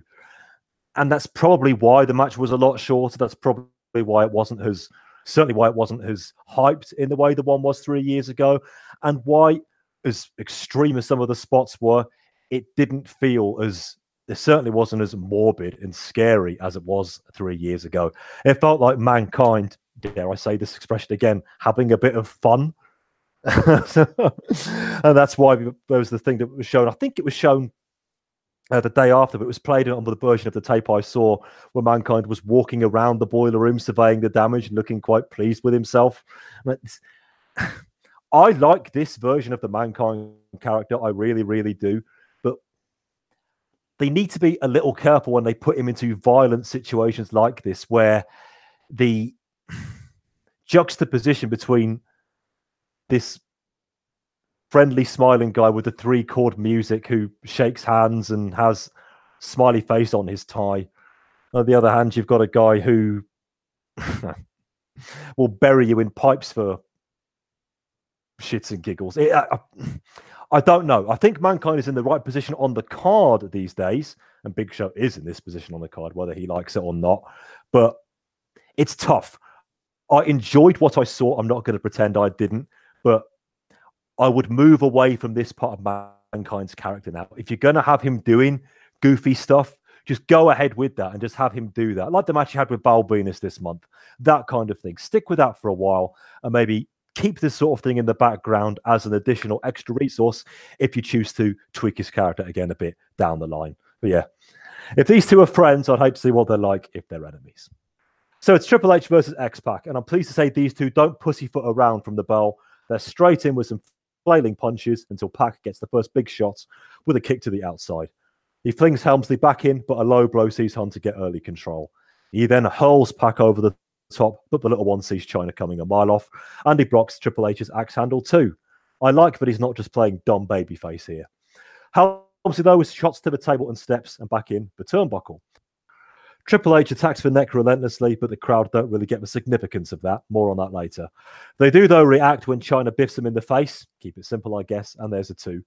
Neck breaker by Hunter, and that's worth a two also. He then grinds on the neck. Do you get it yet? On the mat for a very long time, and then a knee drop right to the vertebrae twice. JR begs Pac to stay down, but instead we get a dragon sleeper, and we get a facebuster for two. JR calls for the match to be stopped, but I'm not getting that vibe here. More neck work until a surprise inside cradle by X Pac, but the mutiny doesn't last long. As there's another front face lock and a sleeper, and there's no Gorilla Monsoon on hand to talk about the carotid arteries. Pac fights out into a desperation sleeper of his own, albeit to limited crowd enthusiasm. And that ends with a side suplex. Mm, they're not getting this one going. A few spin kicks by Pac help turn the tide a little, as does a 180 corner clothesline and a tornado DDT, but that's not good for the win yet.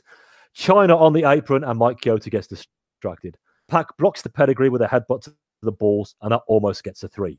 Pac goes for a springboard kick thing, but Triple H pushes the ref into his path. Back in Pac with the X Factor, but here comes Chyna with the low blow and a neck first reverse DDT. Helmsley gets put on top, and then the lights go out. It is, of course, Kane. After trying for revenge on Chyna, he chokeslams Triple H and then gives Chyna what she deserves. Copyright Jim Ross. He sets them up in opposite corners and leaves. Pac comes to, and everybody is primed for a Bronco Buster. Triple H gets one, then Chyna. But Triple H is up, so he can pedigree Pac for the very sudden win. Ah, dear. Dan, I, I, I had a lot of notes for that one, more than I remember writing. Probably inversely proportional to how much actually happened in the match. What are your thoughts? It was fine.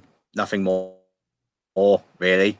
Um, I get the sense this match may have been better received in front of a more knowledgeable crowd who weren't being a heel. Um, felt very old school with with Hunter working over the body part, and the underdog has a bad history of it with a methodical pace, not slow, methodical. That's the word. And Jr. Defi- on comment- definitely not slow, methodical. That's the positive word. Uh, slow. Yeah. JR's commentary probably was selling the bad Nick of X Pac as if his pace slip depending on it. And that made the story of the match from a sitting at home perspective much better to follow. And you bought the plight of X Pac even more because of it. But again, the crowd don't have access to the commentary, so they just weren't into it at all. And that's where I'm just getting the sense that maybe they should have changed up a little bit and just try to do something anything just to get the crowd a bit more into it. But again, I've, I've slagged off this crowd so much tonight. I, I wonder if anything would have gotten them into it. Um, and I still don't. I'm still not convinced by Triple H between the between the ropes either. I still think he's too methodical. Uh, very audible spotting spot calls as well in this match. Um, and his offense is still very basic. So, um, so he's still got a long way to go before he's even close to main event level for me. And I don't understand why Kane came out before the match and then just left. Because it makes both both Kane and X Pac look get into dumb babyface territory because Kane didn't see the didn't see the interference through, and X Pac couldn't get the job done even with a big seven foot monster interfering on his behalf. So yeah, the match is fine, and I'm probably not happy with the overall way this guy this um made X Pac in particular look come out of it. So this is uh, versus the Bob. This is the first big minus point of the of the night for me. Yeah, we'll just touch on Helmsley's very loud spot calling. There was a moment, I think it was about five or six minutes in, where he very audibly and very clearly said to the referee how much time, which is a bit of a rookie mistake. JR had to cover by saying they were talking trash, but I heard it, and so did everybody else in the arena and everybody else within a 50 mile radius, I think. Bob, what do you think? I just want to point out, Dan, kudos to you for being an, a positive human being. And uh, I am just the exact opposite when it comes to this show because like you were just saying it was it was a low light, but it was fine. You know, like that's amazing to me that you can still see positives to it. I fucking hated this. no. Okay. It was slow as hell, not methodical. It was slow as hell. I came into the show. This was the one match, Triple H X Pac, where I'm thinking X Pac's gonna shine. He's gonna come off the top rope. He's gonna do springboards. It's gonna be great, crazy. They do a freaking front face lock for like 12 minutes or something. Like this is not a Yokozuna match in 1994 where he's doing nerve holds for 20 minute main events with Lex Luger. Like what the hell are we doing? Why do why would you choose the neck? I understand X, you know, X, Xbox had neck injuries and whatever, but come, this it kills the match. And the only reason, or only way I can see why, you know, JR is like, oh, this is probably really hurting his neck is because Triple H is gassed to the gills. I mean, give me a break. This guy back at SummerSlam 98. I mean, he's probably got the same arms as me, and now he's looking like he's Hogan 86. like, what the hell is going on with this guy? There's no way that's a natural progression. I don't know what the hell that guy puts in his Wheaties, but it certainly is not milk. It might be a, a white substance or something, but it's definitely not milk incredibly frustrating. This match. I mean, it it goes like almost 20 minutes. And, and when Triple H was like, hey, how much time we got left? That's exactly what the fuck I was thinking. How much time is left in this goddamn match for me to have to sit through it? So mad. And the the the finisher with the Kane coming out, the lights go off, there's fire pyro, and the referee doesn't even know about it. Like, uh, even if you're knocked out, if I'm laying on the ground and Rory, Rory, you hit me, I'm on the ground, and then Dan comes in with fire pyro, I'm probably going to be like, what the hell was that? I'm going to get up and be like, oh, there's a guy with a red mask on that's freaking hitting people. Disqualification. So now we're just ignoring basic wrestling rules just for the hell of the match. So, and then and the X Pac doesn't even win. He still gets cleanly pinned hmm. with the with a pedigree. So any kind of attempt for me to be like, cool, X Pac might be getting out of the mid card. He might be able to maybe jump a little bit into the upper mid card, or maybe uh, throw him in for a random main event. That's gone. He's never getting out of the mid card after this match. His big buddy comes in. He still can't win. He just turns around, gets met with a pedigree. Talk about a flat finish. You work over the neck for 12 minutes.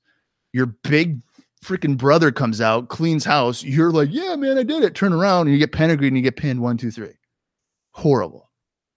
For that kill to me, that kills X Pac in a babyface role for me in a singles capacity that I would not want to see him in a big time match again. Throw him back with the European Championship or something. That's where right after this match, that's where he's at for me. And that's a shame because I really do like X Pac, but this the way he was presented here, atrocious. Okay, let me just try this one. Through Hellfire and Brimstone, it's Dan Welling. I like it. Do, do, do, do, do, do, do. There we go. Perfect. You're onto something. Yeah, this. Yeah, oh, what a. This match was a real, a real killer for me. I like storyline in my matches. I really, really do. Some of my favorites of all time have been because the story has held from bell to bell. The one they were trying to tell here was too specific and it was lost on this crowd. I think it would have been lost on any crowd. I mean, working the neck is picking a body part and sticking to it is all very well and good, but I don't think the crowd saw the neck as a as anything particularly horrifying, regardless of whether Sean Waltman himself has had real neck injuries in the past. That didn't come across. I mean, this isn't like Great American Bash 90, where when Flair goes for the figure four on Sting, the crowd gasps because of Sting's knee problems. This wasn't like that at all. I can imagine this is probably Helmsley's idea in the back, and of course, because he's he gets a fair bit of traction these days. You know, what he says goes by all accounts backstage. The story held. I'll give it that. They kept the story going, but it just wasn't an interesting one. It, Helmsley, Dan, you're right. Helmsley does not have the breadth of offense to carry that for 20 minutes. If you can do that sort of thing and make it interesting, then fine. But he doesn't. And he's been here for four years now. And if it isn't going to happen anytime soon, and I don't see it occurring, uh, his matches are methodical, code, code, code. And he didn't need to win here. I don't think this feud's going to continue. So he didn't need to win. Yes, he's moving up the card. Yes, he could be in line for semi main events, judging by what's going to be happening in the next month or two.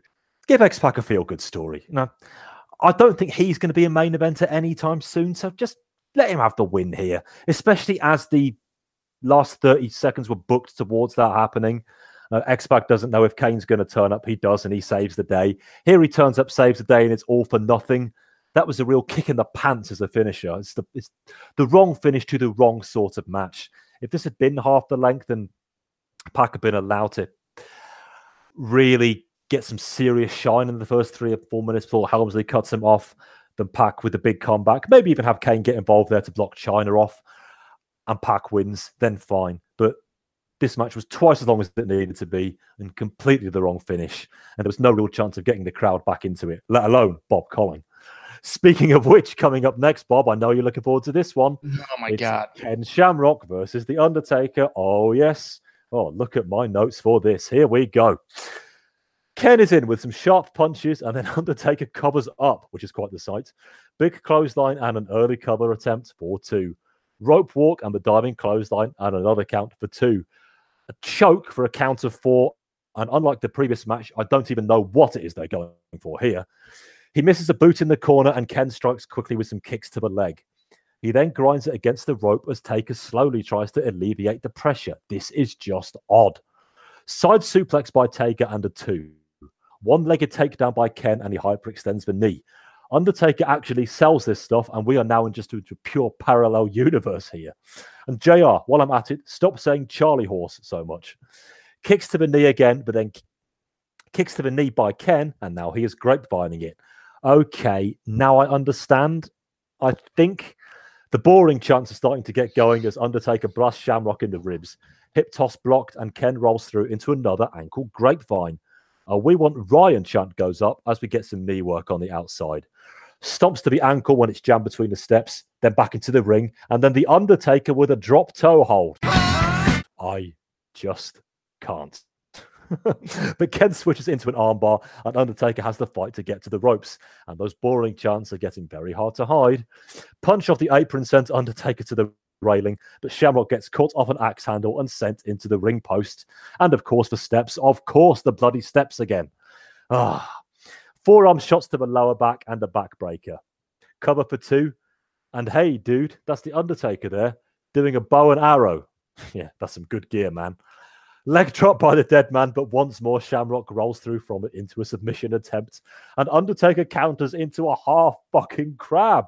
The live audience are just bamboozled by this, and they are in very good company. Whiffed close line for a two. Flying back elbow and knees can't get taken down, so he breaks out the big boot for another two. Ken with a chop block and then just about gets the feed on to rotate on a Rana. That was a bit dicey. Armbar takedown and the ankle lock. No, not yet. Ah, maybe now. But here comes Bradshaw with a baseball bat, and for once, I'm quite pleased to see him. He doesn't get very far though. Shamrock rolls out of a chokeslam attempt into an armbar. Bearer distracts, but you still get a belly to belly by Kenny. He goes for a tombstone, but that's not going to happen. A counter by Taker, and that secures the win in Bob, whatever the hell this match was supposed to be. I'm come on. This is just if anybody out there has ever thought I would love to see Undertaker work a 19 minute match doing mat wrestling, you're a goddamn liar. I mean, this Shamrock, how many times do you do the ankle lock? About 12 times, and you couldn't make the guy taps. You're you're killing your finish.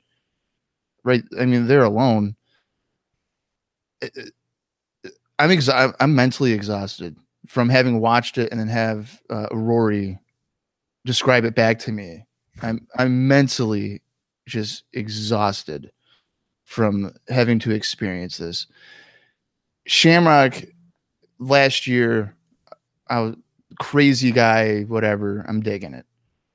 And now he's like trying to bang his sister or something. And then, you know, now, now he's, you know, fighting this. This is it. Well, I mean, that's that's that's what it was. Like he, you know, trying to bang his sister, whatever. I it, it happens. And then uh Oh, you know, this- doing this? Okay. a, a sadistic um guy here, Undertaker, saving Stephanie from being abducted or whatever. I don't know. I'm just I'm not Ken Shamrock in the in the year span has fallen so quickly for me that it's not even it's kind of sad to be honest with you. I mean, I, I get it was coming across like a brawl or a fight or something. I didn't get that connection. This is similar to the previous match with Triple H and X Pac. Like Shamrock should have been tossing this guy around with suplexes. Go with his UFC background. Just take off your damn gloves and just pummel the guy. This feels like a feud. I don't want to say a blood feud because I don't think uh, much of the conflict is between them more so than the groups. But like have that type of like this guy is trying to kidnap your boss's daughter routinely every day and you're settling with like a body scissors on the mat for you know two minutes or something and you go continues to go for the ankle lock and and takers is like no i'm good. I'll just sell it for a little bit and totally kill your finish. And then why are you going for a tombstone? Just just the gravity nature of it like you're freaking five six or something this guy's six eight. It's not rocket science to know like a pendulum you're gonna flip backwards and you're done like what are you doing? It just doesn't make any sense Maybe Shamrock got punched in the head too many times. I don't know. Horrible. I didn't like it at all. I'm sure Dan is going to be like, you know, what? hey, uh, I've seen a lot worse on the show. It was, it pretty good. Um, it was fine, but you know, not great. I, I hope I'm wrong, Dan. I hope that you're also just as upset as I am about this because this for 20 minutes, um, I lost a few brain cells. I think. I should say we did actually wake Bob Colling up to record this show today. You'd never tell, would you, dear listener, if I had not given you that information.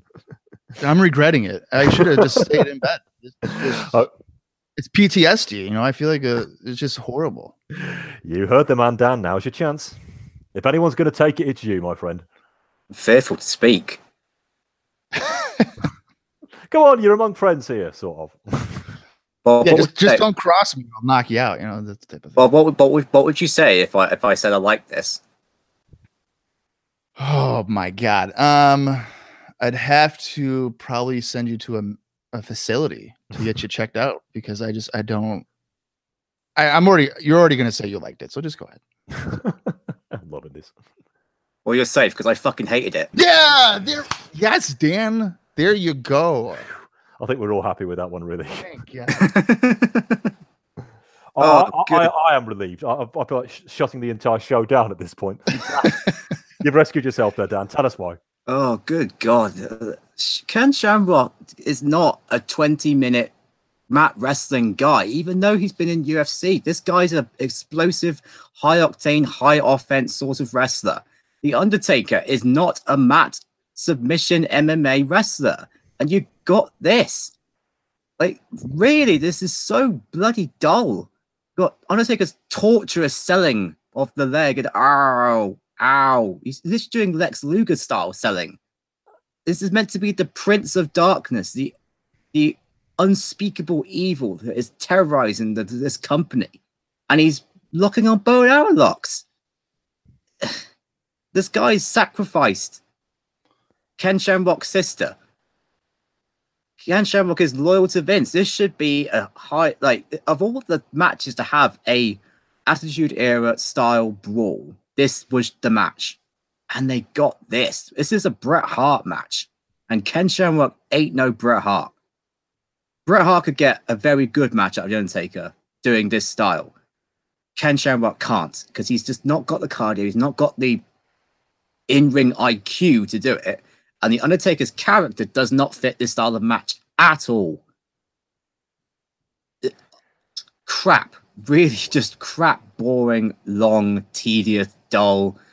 Undertaker's character in the minute is utter garbage. I mean, we you touched on it earlier, Rory, but his promo at the start of the show, the Hauer power, the tragedy, the destruction, the tragedy, thunderbolts and lightning, very, very frightening. utter garbage. Get this man off my screen. Good luck with that. I suppose for um, I suppose for old time's sake, I every match we've talked about on this pay per view so far, I should say I like this too, but uh, I really fucking didn't. So sorry. Our first naught from three of the night, I think. Um, yeah, it's so freaking bizarre. I I want to I want to like Shamrock. I feel like I say this every time I'm on a WWF show, but I really want to like him more than I do. They just book him incorrectly. The only time they've really booked him right was where he was allowed to be himself, where Vader, of all people, told him he was going too far. And at the end of the match with Bulldog at SummerSlam 97, where he snapped, beat up officials, beat up referees, screamed, Get out of my way, and the crowd went with him. That is what people want to see. But I just wonder whether the people backstage, Vince or whoever, think that now Shamrock is just because he's been there for two years and he's done some real fighting in his time, that he is now a ring veteran and he can hold 20 minute mat matches. He absolutely can't. He really, really cannot, let alone with The Undertaker, who, and some of you are going to laugh at this, but I think it's true, probably had the better of the mat exchanges in this match. Now, he does at least come from a background where he's done some work in the NWA and stuff, JCP, etc. He's done Mean Mark, The Punisher. Now, he's it's not the star we, we normally accustomed to, we're accustomed to seeing, but he does have it in his locker. So when it's called upon, he can vaguely try to hang in. That's not to say I want to see Undertaker work in that style. Absolutely not. But if he needs to, he can at least do his version of his best. Yeah, for some reason, this was the match rather than having Shamrock just out there to try to kill this devil before him. No, he's exchanging fucking key locks and ankle locks. I mean, I mean, uh, this whole whole thing with the Undertaker, sorry, with Mark because that's his real name, because also hip and cool these days, getting so far into his television character. Uh, if all this stuff was real, then Shamrock would take the opportunity to try to just knock his block off. Yet here, but having Shamrock like it's a, I don't know, a second match on the card at 1993 edition of Clash of the Champions, like like he's in there with Ricky Steamboat or something. And Ricky Steamboat and Undertaker, you know, just don't don't even begin comparing those two. And it was a poor example of it because Ken's just not got it. He does it's like Triple H in a way. Uh, the wrong type of match for that person, just not varied enough to make it interesting. And it was completely out of context with what's been happening. Undertaker's barely associated with pro wrestling these days, and yet here he is trying to be booked having a wrestling match. if I wasn't so pissed off with the way the Undertaker's carrying on these days, I'd feel a bit of sympathy for both of these guys. And Shamrock, even though he's being booked still fairly prominently on the card, he feels like yesterday's man. I'm, I'm with you, Bob. I, I think any magic they might have had with him has gone now. They signed this guy a lot of fanfare seven figure sum. He's in there with Undertaker, Undertaker on the brain. He's in there with Austin and Bret at WrestleMania 13. He looks like he could could have the world at his feet when the crowd are with him at SummerSlam 97. And now he's one up from just a guy doing the soap opera stuff on one hand and 20 minute matches he's not capable of working on the other. Which thankfully brings us to our main event for the WWF Championship Stone Cold Steve Austin defending against The Rock. Shane McMahon is the guest referee. The match is no holds barred, and if Austin puts his hands on Shane, he will lose the title. For the second pay per view in a row, Austin v Rock is a rather onerous responsibility for the both of them. Let's see if they can live up to it. Before the match, we see Steph getting into a limo. Vince will join her as soon as the match is over. Shane tells somebody to put the smoking skull belt in his office. Rock gets a fair few cheers when he emerges, but Austin's pop is still mighty. We start out all guns blazing, so much so that I first typed guns G U N Z. There's press and fists of fire, but Rock is able to fight back and sends Austin to the outside. We quickly go to the entranceway, and the crowd are finally alive. Lawler on commentary says they love this kind of match, and he is right. Austin gets whipped into the metal link fencing by the entrance and knocks down both of the steel posts surrounding it. Stone Cold favors his wrist. That was a real injury, by the way, but is still able to reverse a suplex attempt into one of his own right on the floor. Now Rock goes into the fencing on the other side. Austin dives on in, and the fans cheer for Double Bird. Clothesline onto the fencing, and now a good old electrical cord. Whipped to a metal guardrail, and Rock threw himself into it, and we are back to the Sunday night fist fight. Austin finds a case and he rams it into Rock's head. Rock, though, recovers with a shot to the guts, and Rock uses said set of wheels to give himself a chance. Austin gets sent into a boom camera beam and eats a clothesline off the rebound. They are going big here. Austin's own diving clothesline, and the crowd are now not even pausing for breath. One sustained cheer and about bloody time. We get back to ringside. And that I enjoyed those 10 minutes so much that even I will forgive them a whip to the step spot this time. Austin stumps a mod hole, and Shane starts to taunt Austin. Rock tries to take advantage, but he gets an airborne, then a vicious clothesline all but beheads the challenger. Those poor old Spanish commentators get yet more unwanted attention as Rock gets a low blow, then Rock bottoms Austin right down to the concrete. Rock commentates and threatens to make pinto beans out of a mocking fan's ass. There aren't too many mocking fans around these days. For the Rock, Shane blatantly throws a chair to Rock, but Austin is able to repel it. Rock, though, can still keep the ascendancy with some in crowd brawling. And Shane tells him, We got it. We are not through with tables yet, as our commentary team are being drawn into things. Rock places Austin onto it and commandeers a nearby camera, from which we now get to see. He mocks Austin as we see a shot of his prone body. We switch back to a crowd shot on the camera, and then, of course, Rock turns back into the fingers and a stunner. Of course he does. But it was still fantastic. We then get a replay of what a stunner actually looks like. And yeah, it's hell raising. Back in the ring, and both men are struggling. Austin goes for the stunner, but Rock sees him off right into Shane. Inadvertent, of course. Rock bottom, but both guys are down. Shane gets up and drapes Rock's arm himself, but Austin gets the shoulder up. Shane now has the world title belt. He goes for Austin, but you know what happens there. Austin drapes the arm. Shane does count to two. Shane McMahon didn't count three. Now he's he's running away. His word's not worth a damn. He said he'd count.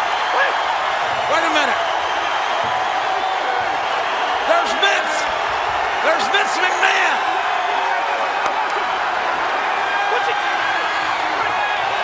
Vince, Vince has got the smoking skull belt.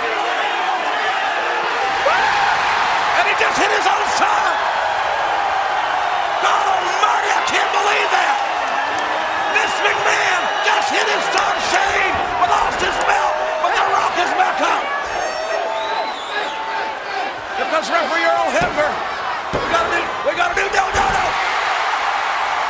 My God, it was close! Vince McMahon has sent Earl Hebner in here! Vince McMahon has taken matters in his own hands. Oh, yes! The stunner! The stunner! And the belt! Austin! Austin! And as you've just heard, the one, two, three. Vince then tosses the smoking skull belt to Austin and watches on from the aisleway. Dan, regardless of your thoughts in the previous two hours, we really did need what we got here. Yes, we needed a big WWF style main event, and my goodness, we got one here. This was the best brawling main event I think we've had since Dude Love Austin almost a year ago. I thought entirely. You stole my line. Um, yeah, the, these two guys just left it all out everywhere in the arena, let alone in the ring. Um, the Rock is one of the most underrated brawlers I think we've got in the industry at the minute. I mean, he's doing it all the same. You know, he's holding up with Foley and Austin, who are widely regarded as the shining lights of this style of wrestling, and he's, you know, being he's keeping up with them not only for and he just brings that charisma to the equation, which is just so entertaining. But he's not afraid to get his ass kicked at the same time, and they're getting suplex onto concrete and leaving those big giant sweat patches under the concrete as well just shows how much effort he's putting into this main event run he's had and he's rightfully deserved everything good that has come his way um and austin's austin i mean i've taken for granted but like how banged up he is and how many times we see him get injured but him still being able to put on classics like this with how banged up his body is is is a marvel to behold. And yeah i just thought this match was outstanding. Um and the again the table spot with the first person stunner is one of the best spots i think i've ever seen. In my admittedly short time watching wrestling compared to to you guys um but still it's so entertaining it's so entertaining. Like and that's why it's impossible to hate the rock at this point because he just does stuff like this which is so much fun. Um and yeah the, i'll touch on vince apparently turning face. Um it just shows you that if uh, you insult his father and gives you, you know, Shane McMahon goes, I'll give you the word on my grandfather, Vincent James McMahon, breaks it. That was the uh, the straw that broke the camel's back for Vince and says, No, I've, I've, got to put you in your place, son, literally, and uh, potatoes him. So good for him. Uh, does this mean we're going to get an alliance between Austin and Vince? We'll see that probably in the weeks following TV, but for a match and an angle, I thought this was outstanding. Bob, don't let us down now. I hated it. On. I'm just, I'm just, I'm just kidding. I was so used to saying that for all the other matches. I We're, we're never would say sure these days, Bob. We're never sure. yeah no this was terrific um especially compared to anything else on this godforsaken show uh highly enjoyable i i enjoyed the uh pov type of camera work by rock when he got stunned on the uh, announce table there i thought that was entertaining. Um, yeah, but it, it, sure, it's like just your basic brawl or whatever. But these guys are so good and so charismatic that it's just it's going to carry it, and uh, you're going to just highly enjoy it. Uh, McMahon getting involved clearly kind of shows his desperation for his daughter continually getting abducted, mostly because of his wrongdoing. That he's so desperate for help that he's going to go to the guy that he's made his life a living hell for a year, um, try and get like a peace offering there. So that'll be weird to see how that goes. But for a match, um, I wouldn't say it's like a show saving match by any means. But if for whatever reason you're thinking about going to the store to buy this tape, just fast forward about two hours and 23 minutes in and just watch the final 25 minutes or whatever it is because everything before this is just not worth your time. Bob, would you say this match was better than the one they had at Mania? I would say so just because they didn't have the restrictions comparatively. Yeah. That that always helps. Anytime you have a stipulation where you can essentially do whatever you want, more times than not, it's going to be better than just a straight up singles match, in my opinion. Especially when these two are so geared to that particular style. Yeah, right.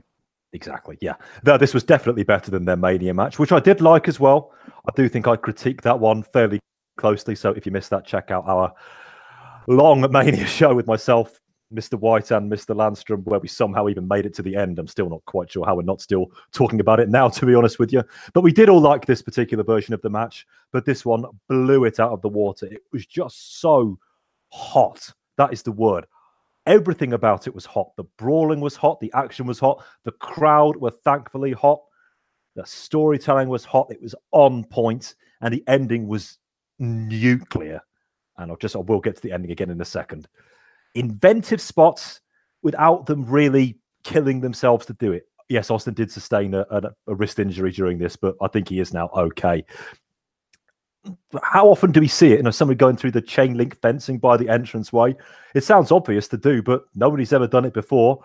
And so when that happened, Austin gets thrown through and then be you know supporting metal bars come down. You're like, whoa, they are pulling out all the stops here. And it's probably as safe as you could possibly get. But it's like, wow, look what they're doing to each other. And throwing them into a boom camera. Uh, and that wasn't the last we saw of a camera in the match.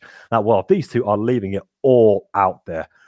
And you could tell watching it that this was the end of this particular chapter in the story for these guys. We'll talk about where the rock goes a bit later on. And they just wanted to give us something highly memorable, especially as Austin was not a fan of the WrestleMania match. He was seen walking around backstage last month telling anybody who'd listen that he thinks he could do better. Well, if he certainly did here. And I give Austin a lot because if anybody could rest on their laurels these days in main events, it's Stone Cold Steve Austin. Now he could throw punches for 15 minutes, and almost none of us would be none the wiser as to whether it was great or not because we'd all love it because we're so attuned to it. But if he thinks he's not getting it right, then fair play to him. And I, I hope I haven't actually seen any comments either way, but I hope he was proud of himself for this one. And let's talk about the point of view stunner. I'm not trying to make my sound suit so make myself sound super smart here, especially as I can't actually say it. But the very second we actually shot, we went to that camera pointing at the rock, and the rock noticed it. I knew instantly what was going to happen. Yeah, Rock's going to keep the camera until Austin gives him a stunner. And yes, that is exactly what happened. Did I enjoy it any less because of that? These days in pro wrestling, especially when you've got somebody like Vince Russo who loves to swerve people, bro, but sometimes just give people what they want. Yes, it's going to end with us seeing a stunner through a camera point of view lens, and that is what we got right in front of the lens, giving the giving the finger and then falling down with the stunner. Bloody brilliant! And I thought they got the timing of the finish because there was still a lot to go at that point. They got it down pat to the very second. Now there were no real issues where they were standing around. Everything was quick, quick, quick. Two count from Shane outside, fingers up brilliant camera shot shows Vince and all happen to walk in towards him. Vince gently, just gently taps him as he goes goes past. Shane sees that as provocation, gets in Vince's face, hit with the belt. Rock then with a belt shot. Hebner's in for the two count, and then we get to the finishing sequence. It was incredibly slick. So much going on. I wouldn't have minded if it hadn't looked particularly watertight, but it did. And that is testament to everybody involved. This was a supreme example of the WWF style. I repeat what Dan said just now. Easily the best main event since Dude Love versus Austin at Over the Edge 98, which was my match of the year and yours, Dan, as well. Yeah. 98? Yep. Yeah. It wasn't our official podcast match of the year, but uh, never mind. Not that I'm bitter about that. I really should have got more angry about that result. I mean, anyway, if you don't know what we're talking about, everybody go back to our 1998 end of year review show and weep like I still do every single night. Anyway, this was a magnificent match, and Bob is quite correct to say. By all means, give the rest of the event a pass. I won't mind too much, but you must, must, much watch this match. The WWF doing what they give us every single month. Now, this sort of style is nothing new, but this was a pristine example of it, the best I've seen for almost a year. And I think it's going to take them a long time to come anywhere close to matching it.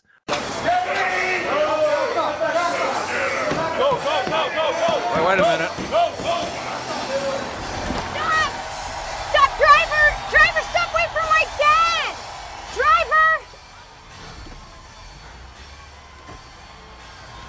Where to, Stephanie?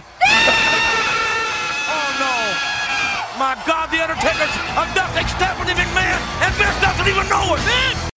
So, Vince is watching on from the aisleway, as we've said. So we cut back to the limo, which the acolytes are starting to make a move towards. So the gathered security tell the limo driver to drive. And then we switch to yet another helpfully provided camera, this time inside the limo. Stephanie tells the driver to wait for her dad. He very helpfully turns, takes down the screen and asks, Where to, Stephanie? Yes, it is indeed the bloody Undertaker. Stephanie screams in the way that only she can. And the show doesn't end there because we get two more minutes of Austin celebrating, which I thought was rather bizarre. Like we've got so much more Undertaker and stuff to, stuff to discuss a bit later on. So we won't talk about it here too much, but I'll shoot to you first, Dan. By all means, bring that into your final rating and your score out of 10 for Backlash 1999. Freddy, it's a Freddy Krueger Jason movie that we've suddenly switched over to watch. You know, it's a B horror movie villain. Ugh, I'll save my rant for later on. Um, I, I obviously like this show more than most people. Um, so it depends on how much kind of you enjoyed the undercard. I think we both all agreed the two semi-main event attractions were big duds, but the main event is so so good that I kind of think that wipes out. Um, I I'm gonna give this show. I'm gonna be very positive here. I'm gonna go say seven because there's so much like variety on the card. Again, I like this card. There's comedy, there's tag team wrestling, there's there's a brilliant main event. And did I get my money's worth out of the show? I believe I did. And again, I think the undercard's better than what you know when Bob thinks, for example, and what most people seem to think as well. Um, I'm gonna be, I'm gonna say I'm gonna be positive and say seven. Okay, seven out of 10. Bob, I'll give you a couple of seconds to pull yourself up off the floor. Then you can mark the show out of 10 yourself. I mean, my heart just stopped when I heard seven and worth my money. Uh, this was not worth my money. Sure, sure, Austin Rock is, is a great match and all that stuff, but I've never been the type of guy that says that that thinks, hey, one of eight were really great, so that makes it worth my time. Uh, if you were to ever go out of your way to want to buy this or watch it or whichever, like I just said like 10 minutes ago, just don't even bother with the undercard. Maybe the Jarrett Owen Outlaws match you might want to check out for the tag team wrestling fans out there. But aside from that, I mean, realistically, unless you're like a huge Bradshaw fan, because like he destroyed Shamrock guys, that's so they're clearly kind of making him a big thing. Unless you're a huge Bradshaw fan, then you might love this show too. I don't know. I'm gonna give it a four out of ten, and a lot of that has to do with Austin Rock because it, it is really good, and of course the tag match is the tag title match or the number one contenders match isn't uh, horrible. You know, it's pretty solid, but everything else just wore me down. Triple H X Pac is just like one of the most disappointing matches I think I've seen in a long time. and Shamrock and Undertaker. Just gouge my eyes out now and just save me the time of ever having to watch that again. Like I, I don't want to do that. Yeah, there's a lot of variety on it, but I don't think the variety is any good. To be honest, to be in my opinion, I'm not. Again, Dan's super positive. More power to him. And uh, I'm just a negative Nancy and just very critical of this stuff. I, I'd rather go watch Starcade '98 on repeat. Oh, come on. And Oh, rewatch. Give me WrestleMania 15 for Christ's sakes. At least I saw a guy get hung and he died or would have probably been dead. That's pretty neat. I guess I don't know. There's just for this is just torturous to me. Everything up until for the most part, Austin Rock is just why am I even bothering with this show? The limo scene again just proves my point with Vince McMahon and his daughter. Why would you leave her in a limo by herself when there's like a group of nine dudes trying to take her? And it's all televised. They know where she's at. There's, you know, they believe in, you know, they're all about Satan or whatever. So they can probably like smell her around too. Like, I don't know how that works. Just, I mean, just storytelling part. That's where I'm, I'm heavy into the storylines. If you give me a good storyline, I'm going to be invested in it. So it's kind of ironic that I like WCW when their storylines are really nothing. But to me, it's just, I, I get what they're going for. There's just so many plot holes to it that just leaves me like this makes no sense to me. Like, why are we doing that? So Backlash 99 recommendation to completely avoid aside from Austin Rock, four out of ten. Maybe I need to start hanging out with Dan more and get a positive outlook on life or something. But We'll get we'll put you on we'll put you on a four seminar course on how Okay. to how to blindly accept everything wrestling companies put in front of you. okay, thank you. I, it would make my life so much easier. It really would if I just loved everything. Four out of ten. I'm never going to talk about the show ever again. Dan's definitely got a PhD in that one. And Bob, if you want to talk about Starcade 98 again, which we did a few months ago, or you want to talk about WrestleMania 15, then that can be arranged. You know, I'm in charge around here. I can make these things happen if you really do. You Good could, Lord, no. You could leave to you could you, you could yes, you could leave, or you could live to regret those words. So, but I don't forget anything. Said too much. Yeah, you most certainly did. this oh my god, this show. Yeah, I, my opening thoughts seems a very, a very long time ago now. Where I was almost willing to forgive when I was. I did watch the show all, all in one sitting, breaking it down match by match. I feared that I would really uncover the stone, and that's exactly what we did. Especially with the two matches before the main event. Now, I, I disliked them even more than I did at the time.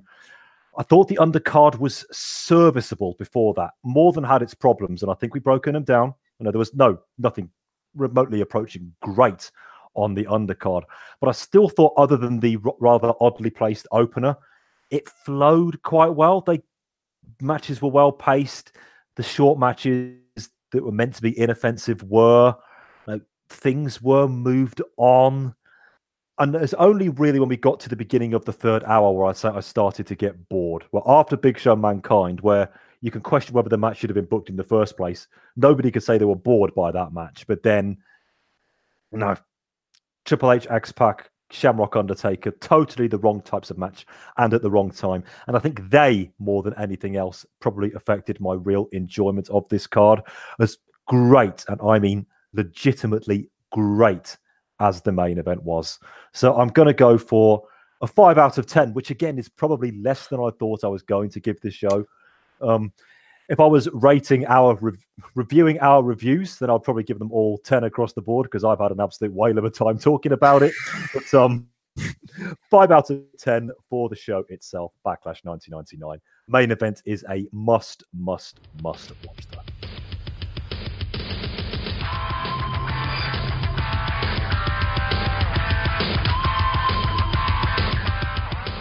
Final Raw of the month sees a shaken Vince stepping out of his limo, flanked by the associates. It's going to be a long night.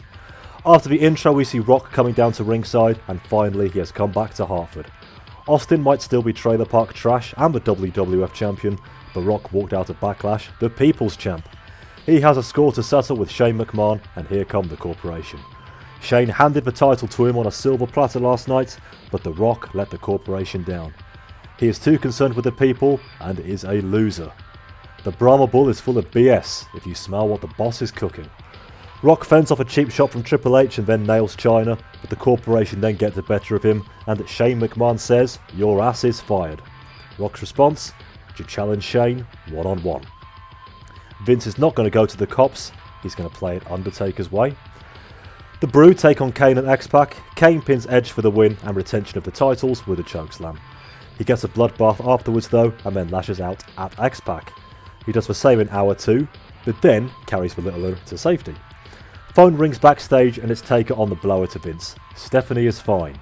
She's real fine.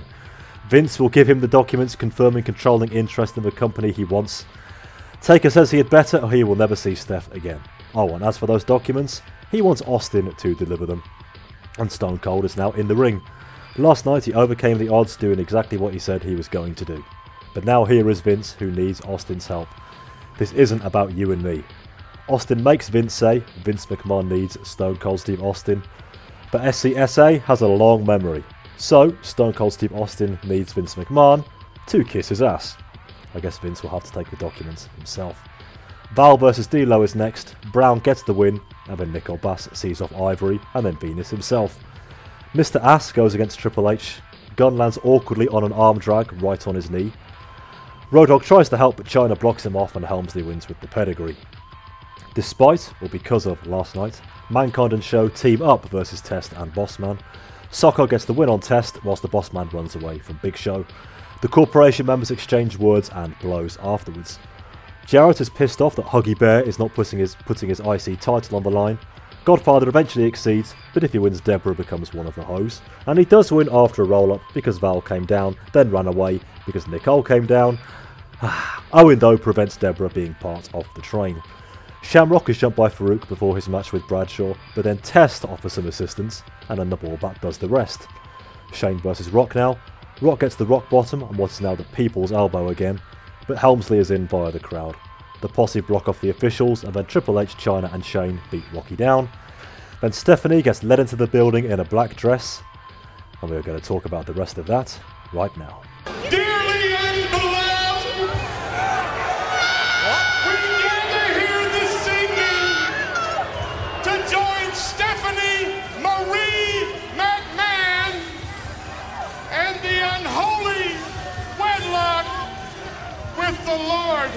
Darkness. Oh, wedlock? It's a marriage ceremony. Stephanie Marie McMahon will step from the light on this evil cesspool mortal world into the sanctuary of eternal darkness. Keeping this in mind, will you, Stephanie Marie McMahon, accept the purity of evil and take the Lord of darkness as your master and your spouse? Hell no, she's not. Wait a minute, look, look. There's Shamrock, Ken Shamrock. Shamrock with a ball bat. But Shamrock taken down quickly by the acolytes. Oh, God! That's 500 pounds of viscera. Just broke Shamrock apart. They trapped him. They trapped him before he had a chance to use that belt, that bat. Hold on a second. That's it. Hold on. Hold on. If it Lord gets of bad, we'll make our move. Not until then. You guys, Is it just your chill. Trust me. Just chill out. to accept Stephanie Marie McMahon, her body, her mind, her soul, and even her breath unto yourself, and allow her to bear your offspring. Yes. Look, the Big Show. The Big Show's here. It's showtime. And the Big Show just caught Faarooq. And here comes the big man in Viscera attacking the Big Show. Right hand by. The Big Show's getting through the line of defense. The Big Show is swinging. The Big Show is destroying whatever. Oh, God. Oh, Undertaker just shot that baseball bat. Undertaker just hit the Big Show with a ball bat. And they're on him now. They're on him. power vested in me by the Lord of darkness, I now pronounce you as the unholy union of darkness. You may now kiss your bride. Oh, for God's sake! God, here it comes! Stone Cold! Stone Cold! Stone Cold and The Undertaker going toe to toe! Mideon from behind! Austin fights for all he's got! The ceremony is over! The ceremony's over! Good God! Good Lord! Wham! Oh my! Austin with a steel chair! He didn't do it for the love of Vince McMahon. Down goes Viscera! He just did it because it was right. What a shot! Stone Cold! Weapons in hand! Assaulting the ministry! Stone Cold! I guarantee you, he didn't do this for Vince McMahon. He's doing it because it's the right thing to do. So, a few things to discuss before we finish for the month. And yes, right there, you did indeed hear Stephanie McMahon saying thank you in very breathy tones to one Steve Austin as she was being hugged by her father, Vince McMahon. If you didn't see Raw last week, you would have been listening to that thinking, was that some sort of a black wedding or something? As I'm sure be the first thing that comes to your mind based on all that particular mumbo jumbo. And lo and behold, you would be correct. Yes, guys, we've got to talk about it now. So, The Undertaker, The Undertaker. This one has been coming for a long, long time. Ever since, cool, goodness me, the embalming way, way back in, when was that, November time? Your famous words, Dan, we could all do with less embalming. That's where this all really begun. Undertaker is now basically his character is Satan incarnate, and he has taken it upon himself to, oh, I can't really put this mildly, abduct female members of the roster. Now, he tried it with Sable at the end of last month. He successfully did it with Ryan Shamrock at the beginning of April. He managed to get his hands on Debra as well. But he has one prize and one prize only, and that is Stephanie McMahon. As you would have heard through the TV reports I've given you this uh, this particular month's edition, he was building up, building up, building up, and as you heard on Backlash, he finally was able to get her by Bob says Vince McMahon being really quite stupid. So she turns up again, kicking and screaming, clad in a black dress, so you know where this one's going. Midway through the edition of Raw, she is tied at the end of the show to a symbol. Again, very careful to call it that Undertaker's symbol these days, prepared for the ceremony. Oh my God, I was reading this stuff and just making my skin fucking crawl. At least Paul Bearer was. Now, I feel like Paul Bearer's been a bit too quiet recently. He was excellent in this as the justice of the peace, if that's the right expression. And what was it he said? The oh, what was the exact word he used now? Uh, together in unho- dearly unbeloved. That was his line. Yeah, tremendous. dearly unbeloved. So that was good. So, who is going to help Stephanie McMahon from her particular plight here? Because the Undertaker has very literally her wicked way with her. Well, Vince McMahon could have done if he had acceded to the Undertaker's demands, which were supplying Undertaker with paperwork, which I believe is ownership of the company. Why would Undertaker want that? Uh, Never mind. But Undertaker wanted Steve Austin to deliver it to him. You with me so far? I don't blame you if you're not. So Vince, in the middle of Raw, before Steph turns up, tells Austin that he needs Steve Austin's help, and you can guess what Austin thinks about that. So, what is going to happen? As you would have heard there, Stephanie is doing her I'm really quite scared acting. acting being the unoperative word. Shamrock comes down to try and help, but of course, he's a, he's a mid carder these days, as we discussed. He doesn't get very far. Big Show tries, he gets a little further, but in the end, no dice. We're almost there. It is now time to kiss the bride.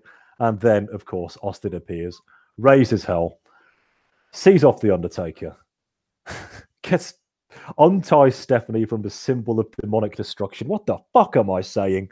And then she reunites with Vince, who gives Austin a thank you, and Austin is typically give a shit. Okay, then, Dan. You might call this one a bit of a hospital pass, but I'm going to deliver it to you anyway. What the fuck? I mean, what the fuck? Yeah, yeah, that's about sums it up really. Um, okay, so I, I have quite complicated feelings on this entire storyline really because, as you could probably tell from my previous appearance on the show, I don't mind silly stuff in wrestling. So when I'm kind, of you know, explain to people why I like this stuff, I say it's soap opera for sports fans, and this is ultimate soap opera stuff. I mean, it's stupid, it's silly. You've got Dirty Den Watts as the villain here that we can all root behind, you know, can we all hate and love to hate and think it's stupid and that sort of stuff. And I don't like if you're gonna do a storyline of this satanic cult wanting to take control of this company and make it its personal evil plaything. Uh, in in when you're writing it, I think is workable. Let's put it that way. But it's the people doing it that just makes it just such crap. Like just bad TV to watch it and you're going, Oh, this is so stupid. I want to like it, but I really can't because The Undertaker is bad as this person that he's not very good actor. He's wooden, he's not very good in the ring, he can't do the right matches, he's silly. And then the black wedding stuff, it's like you're you're just waiting for something, you know, you're wanting to you're getting uncomfortable feelings towards it because obviously there's there's undertones to this sort of stuff. You've got the virtuous Stephanie McMahon, who's you know early doors in, in- into her career, but I think she plays you know sweet, innocent, you know, un untouched virgin or you know all this sort of stuff pretty well, even though because because she's a new character, but. And then it's all ruined by the Undertaker. I, I mean, it's not supposed to way, but Austin comes out, raises hell for a minute, punches the Undertaker twice, and then he walks out the ring. yeah, that's true. It's like, what do you? This is meant to be the Prince of Darkness, Satan himself, and oh, I've just been punched twice. That's me away. Oh, you dastardly Austin! How could you do this to me? It- it's just stupid. Like, I, I really want to get behind this storyline. I again, power positivity here. I really want to like this and get on board with it, but I just can't because the man driving this and is meant to be the man who is we're meant to invest in and get behind and hate and just you know as satan himself is just not capable of doing the role which is you know a problem when he's the main focal point of this storyline. Can you imagine like for example if i said to you that yeah we're doing a big storyline where the the owner of the company is going to be in the feud with the main babyface of the company and they can't have any matches together they need to have a big star performer to do it, and they got it in Vince McMahon. He has run, took the ball and run with it so much. Now, flip it on the other side, where we're going to have right, we're going to do a big storyline with a sat- satanic cult taking over the company and becoming, and he's going to be our top heel for the rest of the year. They need to have a big character wrestler to do that, and Undertaker is not that guy. Bob, show no mercy. I can appreciate on a level of of what they're trying to do. Like Dan said, this is this is soap opera at its worst, and this is and that's what the WWF is. That's what it's always been. WWF is always going to be your soap opera, and WCW is always going to be your wrestling. That's just how it always is. When the soap opera stuff is really good, it's really good. When it's really bad, it's just like, why the hell do I watch this bad? This is on that level and there's for me for my approach it's just a lot of things that i i can't connect with at all. Number one i've never my my sister was never tried to be abducted by anybody that was like in a cult or anything so i can't relate to that. Um my dad's not a complete moron so can't relate to that. Um but like how many times has undertaker tried to abduct stephanie alone? It seems like almost a handful of times at this point and he's failed to do it. I know before he, you know, he tried to get Sable or something, and then Ryan Shamrock. So I'm thinking, all right, maybe he likes blondes. Now he's going after a brunette. So who knows? Maybe when a redhead comes in, he'll change and go for her. I don't know what's going on. The whole, but this whole idea with Steve Austin and Vince is just I'm I'm not digging it at all because if I'm still in Cold Steve Austin and Vince is like, oh, my daughter is, you know, gonna get kidnapped or whatever, I'd be like, oh, that sucks, dude. Fuck off. Because of what everything he's done to me for the last year. Why am I gonna help you? Where where's the how what is possibly going to positively impact me? Nothing. You're my top rival. Shit's not going well for you. I'm just gonna hang out over here and, and be the WWF World Champion and let you deal with it. But now it's just like Stone Stone Cold isn't like the superhero guy to me. Like he's he's a badass beer drinking dude. He's not a Hulk Hogan in a cape and he's gonna save mm-hmm. the girl in distress to me. So that part doesn't really connect to me at all either. And Undertaker is at best when he doesn't talk. So when he's literally pretending to be dead or a zombie or whichever, that's his most interesting. Half the stuff this guy's talking about, I have no idea what the hell he's talking about. So again, I can't connect to that. Um, and I'm sure we'll get into it later on here with, with the first episode of SmackDown. At least I hope so, because I'd love to get on a rant on that. I just, I don't know. I, I just want simple rustling angles, and this is multiple layers of just bullshit that I, I really have no idea what why they're doing it or any, even what the attempt is anymore. I don't even know why I'm a wrestling fan anymore.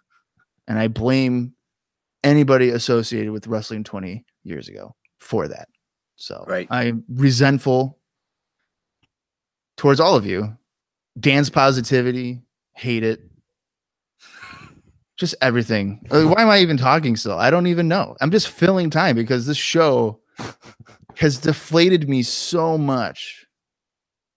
I just I don't I don't even know anymore. Rory, just help me out. Just tell Uh, me. no, no, no, Bob is fine. Bob is fine. Bob, Just tell me that you hate it, and we can all just day- move on. At the end of the day, it's it's yeah, it's my fault. Okay, I'll take the blame. Okay, It is You- your you fault.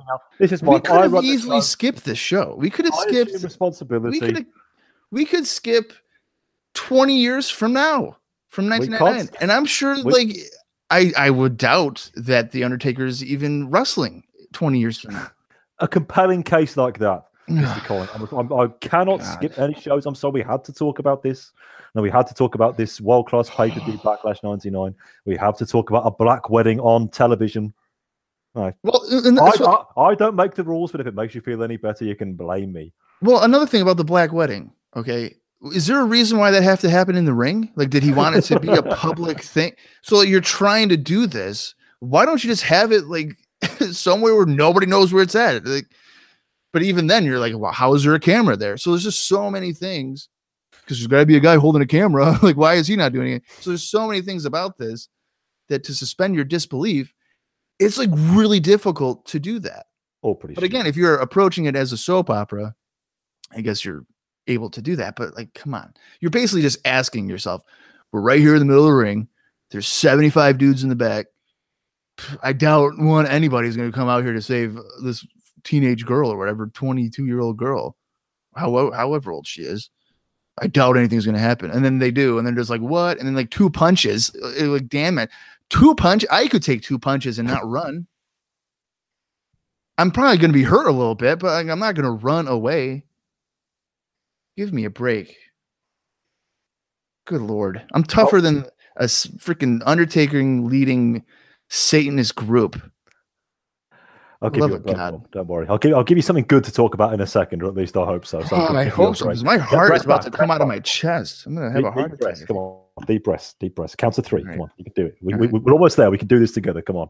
Right. I appreciate the support, guys. You guys have in extremely lucid detail summed up everything that really needs to be summed up about this particular horror show, and I'm not going to repeat it because you guys have made the point candidly and extra all too, all too well. It must be said, all too well.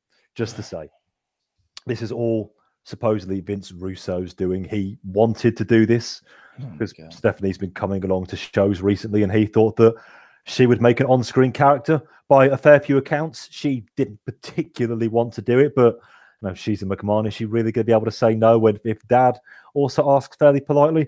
And she's doing her best in this role, and she's, uh, you know, she's just not cut out for it. That's not really her fault. No, she's got two acting faces. She's got the naive, giddy schoolgirl one, which I say throws this, makes it even more uncomfortable if that's possible. And she's got her scared face, which just looks like she's been told that she can't have any more M and M's. You know, it's it's it's.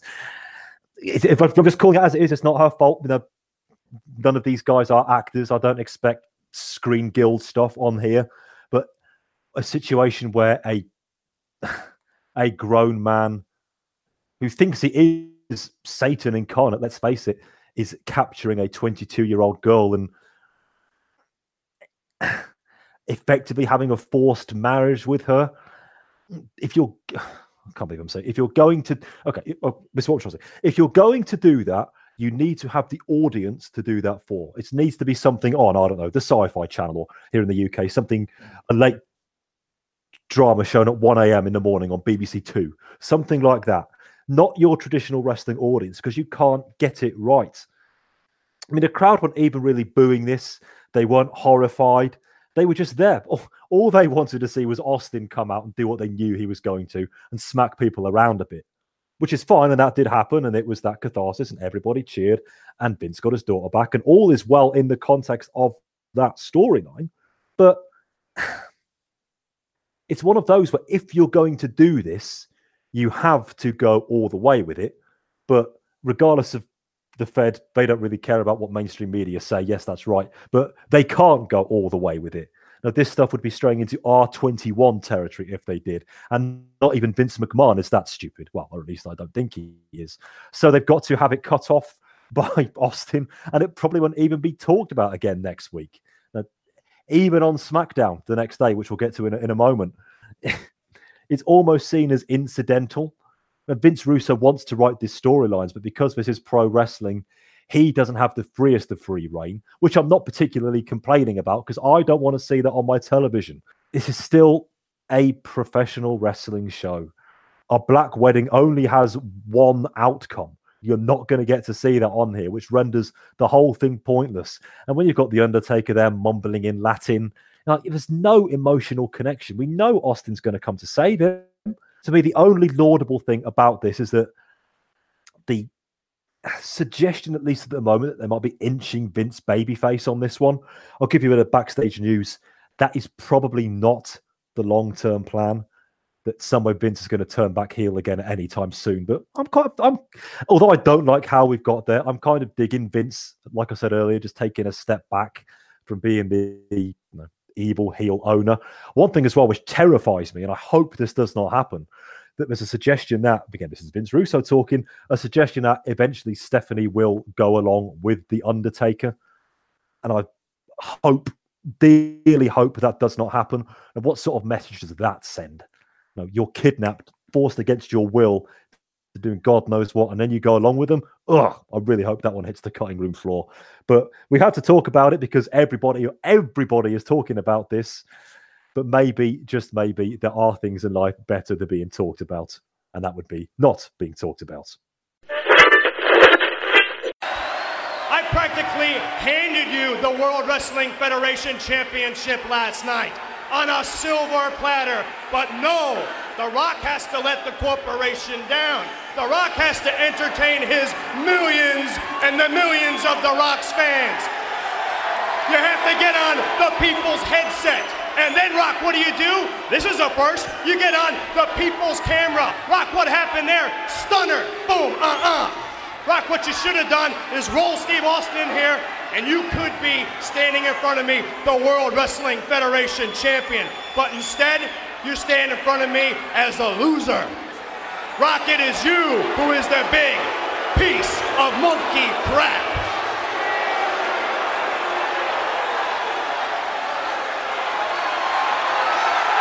Man, this is getting very personal. Monkey crap. Shane The Rock says that this Brahma bull is gonna take his sharp horns, turn them sideways, and stick them straight up your candy ass. I think the Brahma Bull is full of BS. And Rock, I'll tell you one thing right now. You better take your attitude out of my face if you smell what the boss is cooking.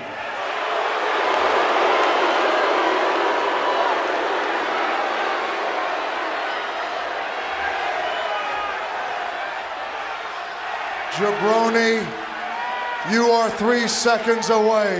And The Rock means three seconds away from The Rock to lay the smackdown on your candy ass. Well, I don't see any backup. Not in either one of them, JR. Hey, wait a minute. Triple H trying to get a cheap shot in. Hit oh! Chyna with a shot. Well, I'll tell you what, she puts herself in a man's position here. And the Rock is going to treat her like a man. And the boss man from behind. The, the Rock is down and the corporation is. Well, well, Shane McMahon directing traffic. He's Shane's trying to settle things down. He's trying to keep the corporation back. Oh, Shane McMahon wanted a shot for himself. Shane McMahon. Look at this. And now Shane McMahon, the boss man's nightstick. Shane McMahon took it. The Rock. Shane McMahon, after every single one of them had a shot at The Rock, got that police nightstick in his throat. And now Helmsley with a free shot right to the Rock's head. And the boss man has come to get him some. Hear me out. Shane McMahon says your ass is fired. God, this has been an eventful month. So you would have heard there The Rock being kicked out of the corporation by Shane McMahon because all Rock is concerned about these days is with the people. And that's all it was. The Rock is babyface again. He's face again by the end of the show, and everybody is cheering that particular fact. He was accepted as a face very, very quickly. So, Bob, so I'll come to you first on this one. So, The Rock is a face, and I think it had to happen. Pretty mm. much since rock bottom, it's been virtually impossible to boo the man. Just ludicrously entertaining, off the charts. People have wanted to cheer him, and now they've got their chance. So, one, I mean, I'll come to you on that one, but I'm sure that's pretty obvious. And two, uh, what do you think his ceiling is now as a babyface? Yeah, there's no doubt you have to make him a baby baby face. Kind of as a heel is getting to a point where it's ineffective. Yeah. You know, everybody's doing their the catchphrase, the catchphrases and everything. It's hard not to like the guy. He's he's highly entertaining. As for his ceiling, he could be the next guy to overcome Steve Austin. To me, I think there's only a, a certain amount of time for the beer drinking, guzzling, brawling guy before that gets stale. It got stale with Hogan. It got stale with Bret as the underdog. It it always or Shawn even as being the the greatest in ring guy and all that stuff. It comes to an end, and I think with The Rock, he has enough depth to him that he could have a longer run as a top babyface than what Stone Cold Steve Austin could have. Not to say that Stone Cold's running out of steam by any means, but I think there's amount of amount of time there where it's just like, you know what? We've seen this act a lot, especially if you were to continue feuding with McMahon's. That can't go on forever. The Rock has fresh matchups too. It's not like he's wrestled all these main event guys dozens of times or even a handful of times. And he just ha- he has more charisma than I think Steve Austin does. I would say he's more entertaining than Steve Austin is as well. So I think the the ceiling here is is a, is as high as he wants it to be, and how far the WWF wants to do it. So if the WWF ever gets to a point where it's like you know what Steve Austin's not really worth our time, or you know the headache of whatever may be going on, you have a guy right there in, in the Rock that is, I think, right now like for babyface, Austin's clearly the one. Rock is two, but I think within a f- maybe by the summer, like SummerSlam or something, you could maybe even elevate it to being like a one A one B type of situation, because I think The Rock has that kind that kind of potential to be over, and I don't I don't even know why really they turned him heel in in '98 or whatever, because that was for like three months in the grand scheme of things. They were just trying to maybe stretch it out. He should have been babyface for the whole time. If he was, if he had been a babyface the whole time, he might have even catapulted over Steve Austin at this point. I have I I like The Rock a lot. I think he's highly entertaining, and he's a babyface that I can get behind, probably for the foreseeable future. Well said. Dan, I'm really excited about this one. I agree with everything Bob said. Um, it's perfectly timed, and it's the ceiling for him is however the company want him to go. He's got it all: the look, the charisma, the mic skills, the in-ring work, the variety of in-ring work. He can do brawling. He can do athleticism. Um, yeah, I just think this guy's a star in the pure sense of the word.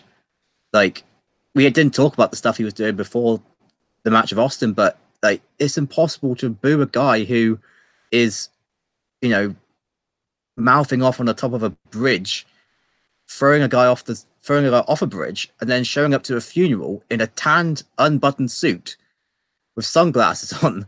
World class. It's just impossible, you know. And yeah, I, I, disagree with Sully that you know he since rock bottom because I think we were booing him after I quit and stuff with Mick Foley. But yeah, since since Valentine's Day Massacre, I would say it's probably Yeah, impossible to. Yeah, I mean the SmackDown Hotel sing along that he did, the POV stunner. It's just impossible to to boo this man because he's so bloody entertaining. And in the WWF, entertaining is always more important.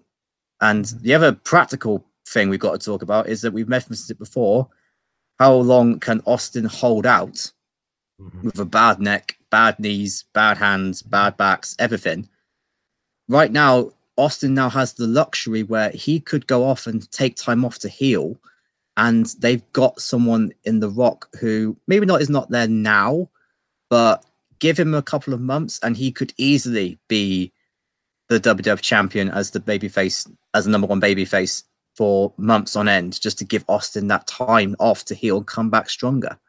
And then you've got both of them, you know, and that's dream scenario levels are here where you've got, you know, when Hogan and Warrior were there in early 90s, we, we were thinking this is never going to happen again.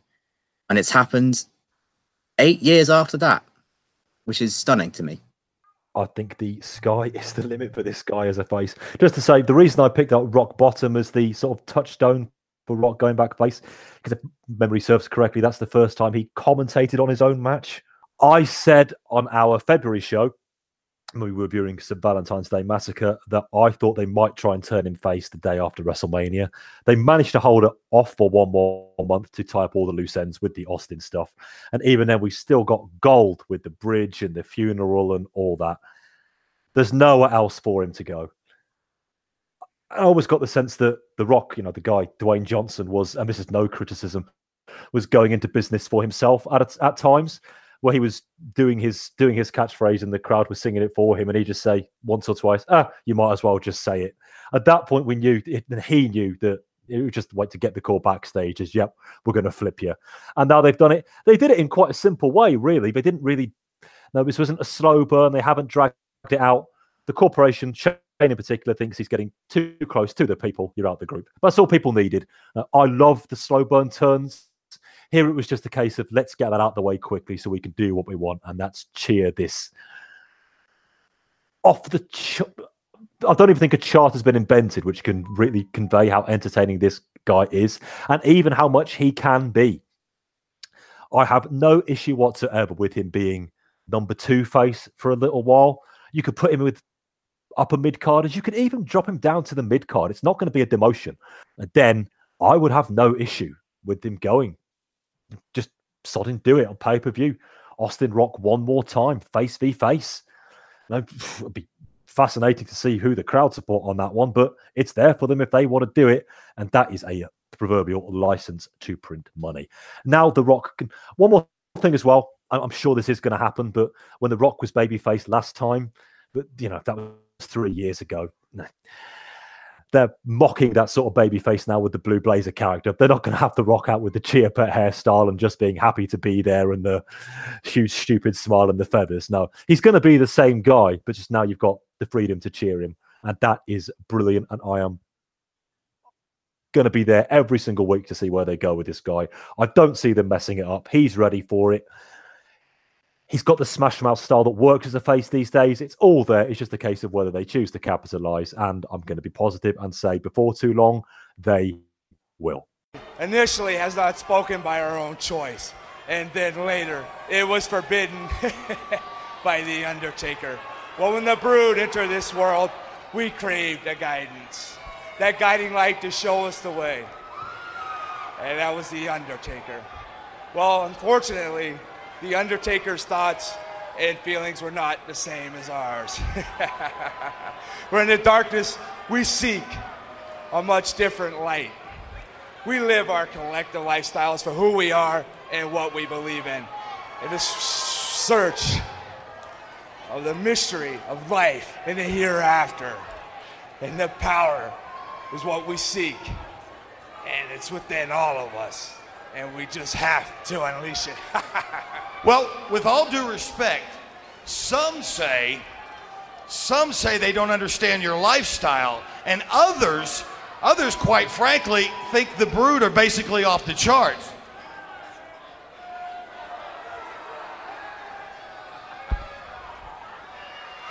They will understand. Understanding is just a matter of time. The power lies within us, and it's up to us to find it. We are who we are, the unholy trio. And we will become what we will become. For those who believe, will follow. For those that don't, will merely exist. So, Doc, I suggest that you beware. Take care, because the freaks come out at night. What the hell was that? Two hours and 30 minutes of recording, and we're still not done. We have a whole new television show to discuss. Yes, we do. SmackDown. A couple of notable things I will talk about on the show, which is a was storyline, was canon. Shane McMahon forming a group with the ministry. Now, he headed the corporation. They are called the ministry. So they are, of course, called the corporate ministry. That is a really dumb name. Great. Just call them the Unholy Alliance. That's what everybody wants to call them anyway. And then we had a fairly hot but brief tag team match between Austin and Rock and Undertaker and Triple H, which ended in Vince sacrificing himself again, inching babyface for the sake of Steve Austin. So, Dan, just say we're not going to go through the show blow by blow, but what did you think of the show as a whole? Do you think they've got the they've got the breadth to sustain another two hours on TV every single week if they do do this next month? And of course, I will give you a chance to talk about the Brood promo as well. Take any of that as you wish. Um, right. So the the really important stuff of the corporate ministry. Uh, f- at least we've now got a leader who is going to take the microphone away from the Undertaker. Hopefully, and Shane. Yeah, good, good call. Good call. Um, that's literally worth the entire angle right there. Um, do I think they've got enough to do it? The answer right now is no. Um, their roster in ring roster is is shallow at best, and trying to fill out four hours of wrestling TV with that roster right now is probably a bit too far. And particularly the amount of storylines, not just the big stuff, but all the little stuff like Al Snow's madness with the hardcore title and the Godfather's hose and all this sort of stuff. It's like, can you really get four hours of TV out of that? And I don't think they can. They need to go on a recruitment drive if they want to do that, in my opinion. Um, and the problem I had with the show overall, again, it was fun to watch. I didn't mind it, but it just felt like another Raw with blue lighting now instead of red. yeah. Uh, so yeah, I just didn't. Do I need to go and see this show if I want to watch something a bit different? And the answer right now is no either. And that's the problem I have with Thunder on WCW. It's just another show with some extra, but they've got the roster to do it. They just don't have the booking. So if we could combine the roster, WCW, and the booking, I don't know, I wouldn't say I don't want to say masterclass, but at least the prominence of booking and, and storylines with WWF, we might have a decent program, but we can't. So for me right now, I think it's a bit of a stretch too far. I think they need to expand the roster a bit further. Because if you if you want to use some of your lesser talents, you get absolute gems of segments like the Brood promo, where you get three guys who have had no mic uh, microphone work at all come out and speak for the first time and tell us all what the brood's about. Um, and I would assume will never ever speak again in their entire WWF careers because, good God, they can't talk. Gangrel can't speak over his pathetic teeth. You know, such slithering. It's terrible. And then Edge comes on the phone with the m- most ridiculously fake high pitched voice you would ever heard in your life with his stupid sunglasses on. I liked Edge beforehand. Now I never want to hear him on the microphone ever again. They will understand. It's only a matter of time. It's just terrible. Like Christian, I'm I'm I'm media wanting Christian to get a decent mid card run because at least I know he he might not have bad promo because he didn't speak. Oh, but honestly, that was an example of when you've got a roster which isn't stacked and you have to fill time with your mid carders and your lower mid carders and they're not ready. That's the sort of terrible TV that you could get. Um, so with me, it's a bit of a stretch too far right now, but that could change in I don't know six months timeline when they've got some more guys in. But right now, I was saying it's a bad idea. Yeah, that brood promo. Oh my word. We've waited six months and that's what we get. I mean, Gangrel both looked and sounded like Viv Savage from Spinal Tap. And as for Edge, and what was the was it beware, take care? Like he was like it was how can I even put this? It sounded like somebody impersonating a vampire whilst reciting the lines from a public service announcement on how to cross the road. It just blown me. No, that, that, that, is, that is the best I could come up with. Just, never let it happen again. Christian just walked away from the mic. He he had the right idea. Now he knows just trying to protect our mistake a little bit here, guys. But oh my, well, at least didn't have to pay. He didn't have to pay for the privilege of hearing the Brood speak. Well, hopefully the last time. Uh, Bob, on that promo and anything else you saw in the two hours of the inaugural edition of SmackDown. Well, uh, yeah, the the brood promo was was horrible. I didn't I didn't even I didn't like how I believe it was Hayes that they were talking to, and he was just like, "Yeah, it's just a gimmick," like completely just throwing that out there, like, "Oh, you guys aren't really vampires or whatever." I, like, I you guys hate anything like that on TV. I hate hate. I, I hate it. It's, you know, it's just you're watching the show because you want to, you know, believe these things, and you're just like, oh, you're just faking it. Like I despise that. The, as for like SmackDown, it, it's a good idea, but they don't have the depth. They don't have the depth to fill Raw and Heat, for goodness sakes, let alone Raw, a SmackDown, and a Heat. So you're gonna have six hours of television. WCW has the depth, and they can't even do it. So what does that tell you? Less is more. I don't know why in wrestling we we think that we need to have all this airtime. If Raw was an hour still, it'd be probably the best hour that you would get. But now it's you know you got two hours, and you want to do another two hours of SmackDown. I mean, how much Giant Silva matches do you really want to have to sit through? Like, not a lot, I would have to think. But with this idea, you're probably going to see him maybe two out of three of the shows. That's way too much. I'd rather see him never. So that's just insane. So, but Dan's right. You got you got to bring in some more guys.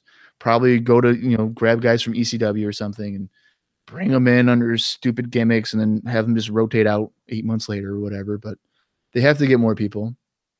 Uh, the corporate ministry thing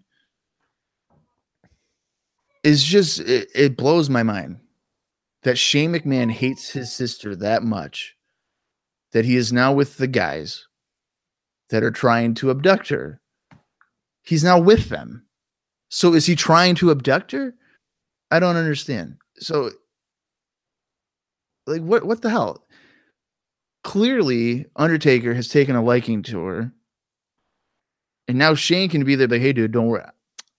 I can get her for you or something. Like it doesn't Stephanie must be a, a hateable person for her brother to essentially turn on her to align with a guy who wants to, I would imagine, take advantage of her. It just blows my mind. It's just incredible. It's just awful. Um, and another thing, another like really stupid note that I have in my head here. I, if I remember correctly, like Test was on this show, right? I think he had a match.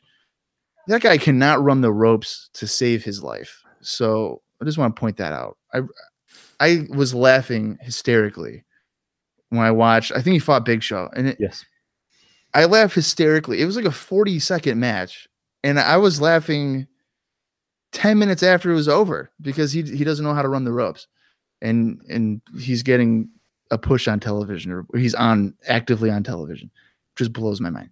But yeah, the SmackDown show as a whole, um, as I continue to to ramble here, uh, the SmackDown show as a whole wasn't awful, um, but you're gonna di- you're gonna dilute your angles, and they're not gonna feel as important on Raw if you were to have SmackDown because really that SmackDown to me could have been the next week's Raw. So you're already cutting potentially your your storytelling in half, considering the roster depth that they have. So the roster depth problem that they have.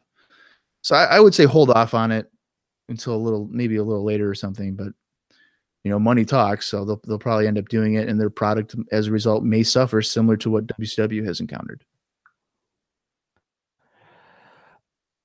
I am prepared to, as they say, let it play out and see where it goes if they do go weekly for the SmackDown show. Thing is, with Thunder, they didn't pilot it. They just went straight out there in January 98 because the Turner Big Brass said so. And I think they've been playing catch up on it ever since. Here, the Fed have been wise. They found some time in their schedule to fit this show in. You know, they recorded it in Connecticut, so they didn't have to travel far to it. So if it did, you know, fall flat on its face, they could almost just bury it under the carpet straight away. Here they put it out there. They're very pleased with the way the show went. I agree with you, Bob. This could easily have been held back for the next week's Raw from start to finish, and you wouldn't have batted an eyelid. They won't be able to do that going forward if SmackDown does indeed go from week to week to week. And I just wonder if, much like Thunder, it's going to be the supplementary show rather than the simply second storyline show. Whether it will be effectively skippable if you want to keep on charge, keep abreast of the storylines. Because let's face it, nobody watches WWF weekly programming for the matches now. You can at least you can tune in, tune out to WCW TV, and you get going to get a fairly decent cruiserweight match, if nothing else. If you hit two stars in a Federation TV match these days, you've done extremely well. If you want to keep on top of the storylines, I'm going to stick my neck out and say you will just be able to keep tabs on Raw and just maybe just have done with the recaps that they are bound to show you. But I'm projecting we don't even know if this is going to be a weekly show yet, but it could be next month. Is all we're talking about. Yep. Good on the Fed for giving the opportunity to do so because let's face it, they are so hot right now. They're destroying WCW by two points on Nitro. And this is really just them trying to stick their nose in the dirt. We're beating you now every single week with our flagship show on a Monday. And now you put out a show later in the week, and we're going to do one ourselves. And we're going to beat you on that as well because I'm Vince McMahon and we can do that. In its own right, I'm not going to recommend anybody if they miss it to necessarily seek it out, but it was by no means a disaster. the uh, Brood promo aside. And I just hope that if they do choose to go, five hours of fresh programming every single week, plus pay per views, doesn't burn people out. Certainly not burn out the talent. And it must be said, burn out the writing team as well. Speaking of burnout, we have been recording this show for two hours and 40 minutes. And what with all the play ins and everything, you have probably been listening for three hours, dear listener. Wow. I'm just wow, wow, and wow again. Bob Colling, thank you for joining us on this show. I know you enjoyed it as much as we did. I mean, I enjoy talking to you guys about the show. I did not enjoy watching the show. Which is probably just as well. Yeah. Yeah, for sure. Bob, it's an absolute pleasure. I'll come back to you in a sec. And Dan, well, Dan. we're, Uh, to fading me at this point. Just, yeah, we're, we're at the end of this show. Yeah. Used to find another sparring partner as well as Land. can- This, this is like the opening salvo in the Welling Colling Wars as well. Oh, I tell you what, I hope Landstrom's listening. He better better load up the cannon for this one. Oh, rubs hands with glee. Uh, Dan, uh, tell us where people can find you in the big wide world, and indeed, a bit of news is what you've been doing behind the scenes that people need to watch out for over the coming weeks. Yeah, so you can listen to thoughts of myself on the rider wrestling industry on our Patreon page, Wrestling 20 Years Ago podcast is on Patreon. For five bucks a month, you'll get access to exclusive bonus content from all of the uh, regular contributors of the team. I'm on there talking NXT, um, WrestleManias, um, loads of other good stuff, and there's loads of great bonus content that you can get access to if you enjoy our long, lengthy discussions like this show. Uh, I'm also desperately trying to get the website back on track. A long time listeners of the show that used to know that we had a website that had loads of written content on there on you know big angles, feuds. Did, does it hold up in real time? Uh, discontinued after our good leader left in 1988, but I am trying to get that back on track as fast as I can. So stay tuned and we'll let you guys know when we're going to have some content up for you regarding 1998 because we've got nothing on there for 1998 and of course 1999 in current timeline mode 2. Good work. Now, Bob, your turn. Yeah, you guys can find me on Twitter, yo Bobby Boy 89. I also have a podcast with Austin Skinner covering the WWF starting with the first Raw. We've made it to uh, after WrestleMania 10, so we're heading into the new generation. Ah, Hold your applause on that one for the love of God. Jesus Christ, guys. Way to hype it up. Go get him, champ. Yeah, uh, it's Icopod, C O C I. Wow, I can't spell. That's how tired I am right now, Rory. This is your fault. I Just go back to bed. C O P O D. There we go. I C O P O D. You can find it on all your podcast outlets or however you want to do it. And then wrestlingrecaps.com. That's where I got all the articles, written reviews, and stuff like that. I've never written a review for Backlash 99 because I'm not a fool. So somebody else did that for me, and you can read it at wrestlingrecaps.com. I wish I'd thought of that before. Uh, just just a quick note on Icopod. As we record this, uh, the latest show you, I heard of yours was from late February 94. I should say, everybody, check that one out if you also want 15 minutes of Bob talking about his favorite cheese dip snacks as well. Yeah. That, that was that was quite the tangent you were talking about there. yeah there's uh there's a lot of stuff that i just randomly go off on uh actually both austin and i we in the beginning usually we'll talk about nonsense for about 20 minutes and uh yeah that was just an instance where we were talking about snacks and Cheez-Its that are really good so i have no shame I I figured that. I must, must listen. Guys, thank you so much for joining me on this show today. I have had an absolute blast, and I hope, dear listener, you have had one too. By all means, check us out on Facebook, or you can do what Alicia Nicole Webb, the former Ryan Shamrock, did, and follow us on Twitter, in which you will get to interact with me. And you, you can give us your thoughts on Backlash 1999, and I can weigh them up against Bob's and yeah, all the rest of it. Oh my goodness me, this show has nearly finished me off. So I'm going to finish off now, signing off Rory McNamara with just a reminder of the other two shows for you this month. Volume two, WCW looking at Spring Stampede and 5 million world title changes. Volume three, ECW as they build towards their hardcore heaven pay per view. I have been Rory McNamara. He is Dan Welling. He is the ever cheerful Bob Colling. Woohoo. And until next time, beware, take care. Because the freaks come out at night. oh my god If I were to ask you what your philosophy of life or your creed, what would that be? Have a good time all the time. That's my philosophy, Marty.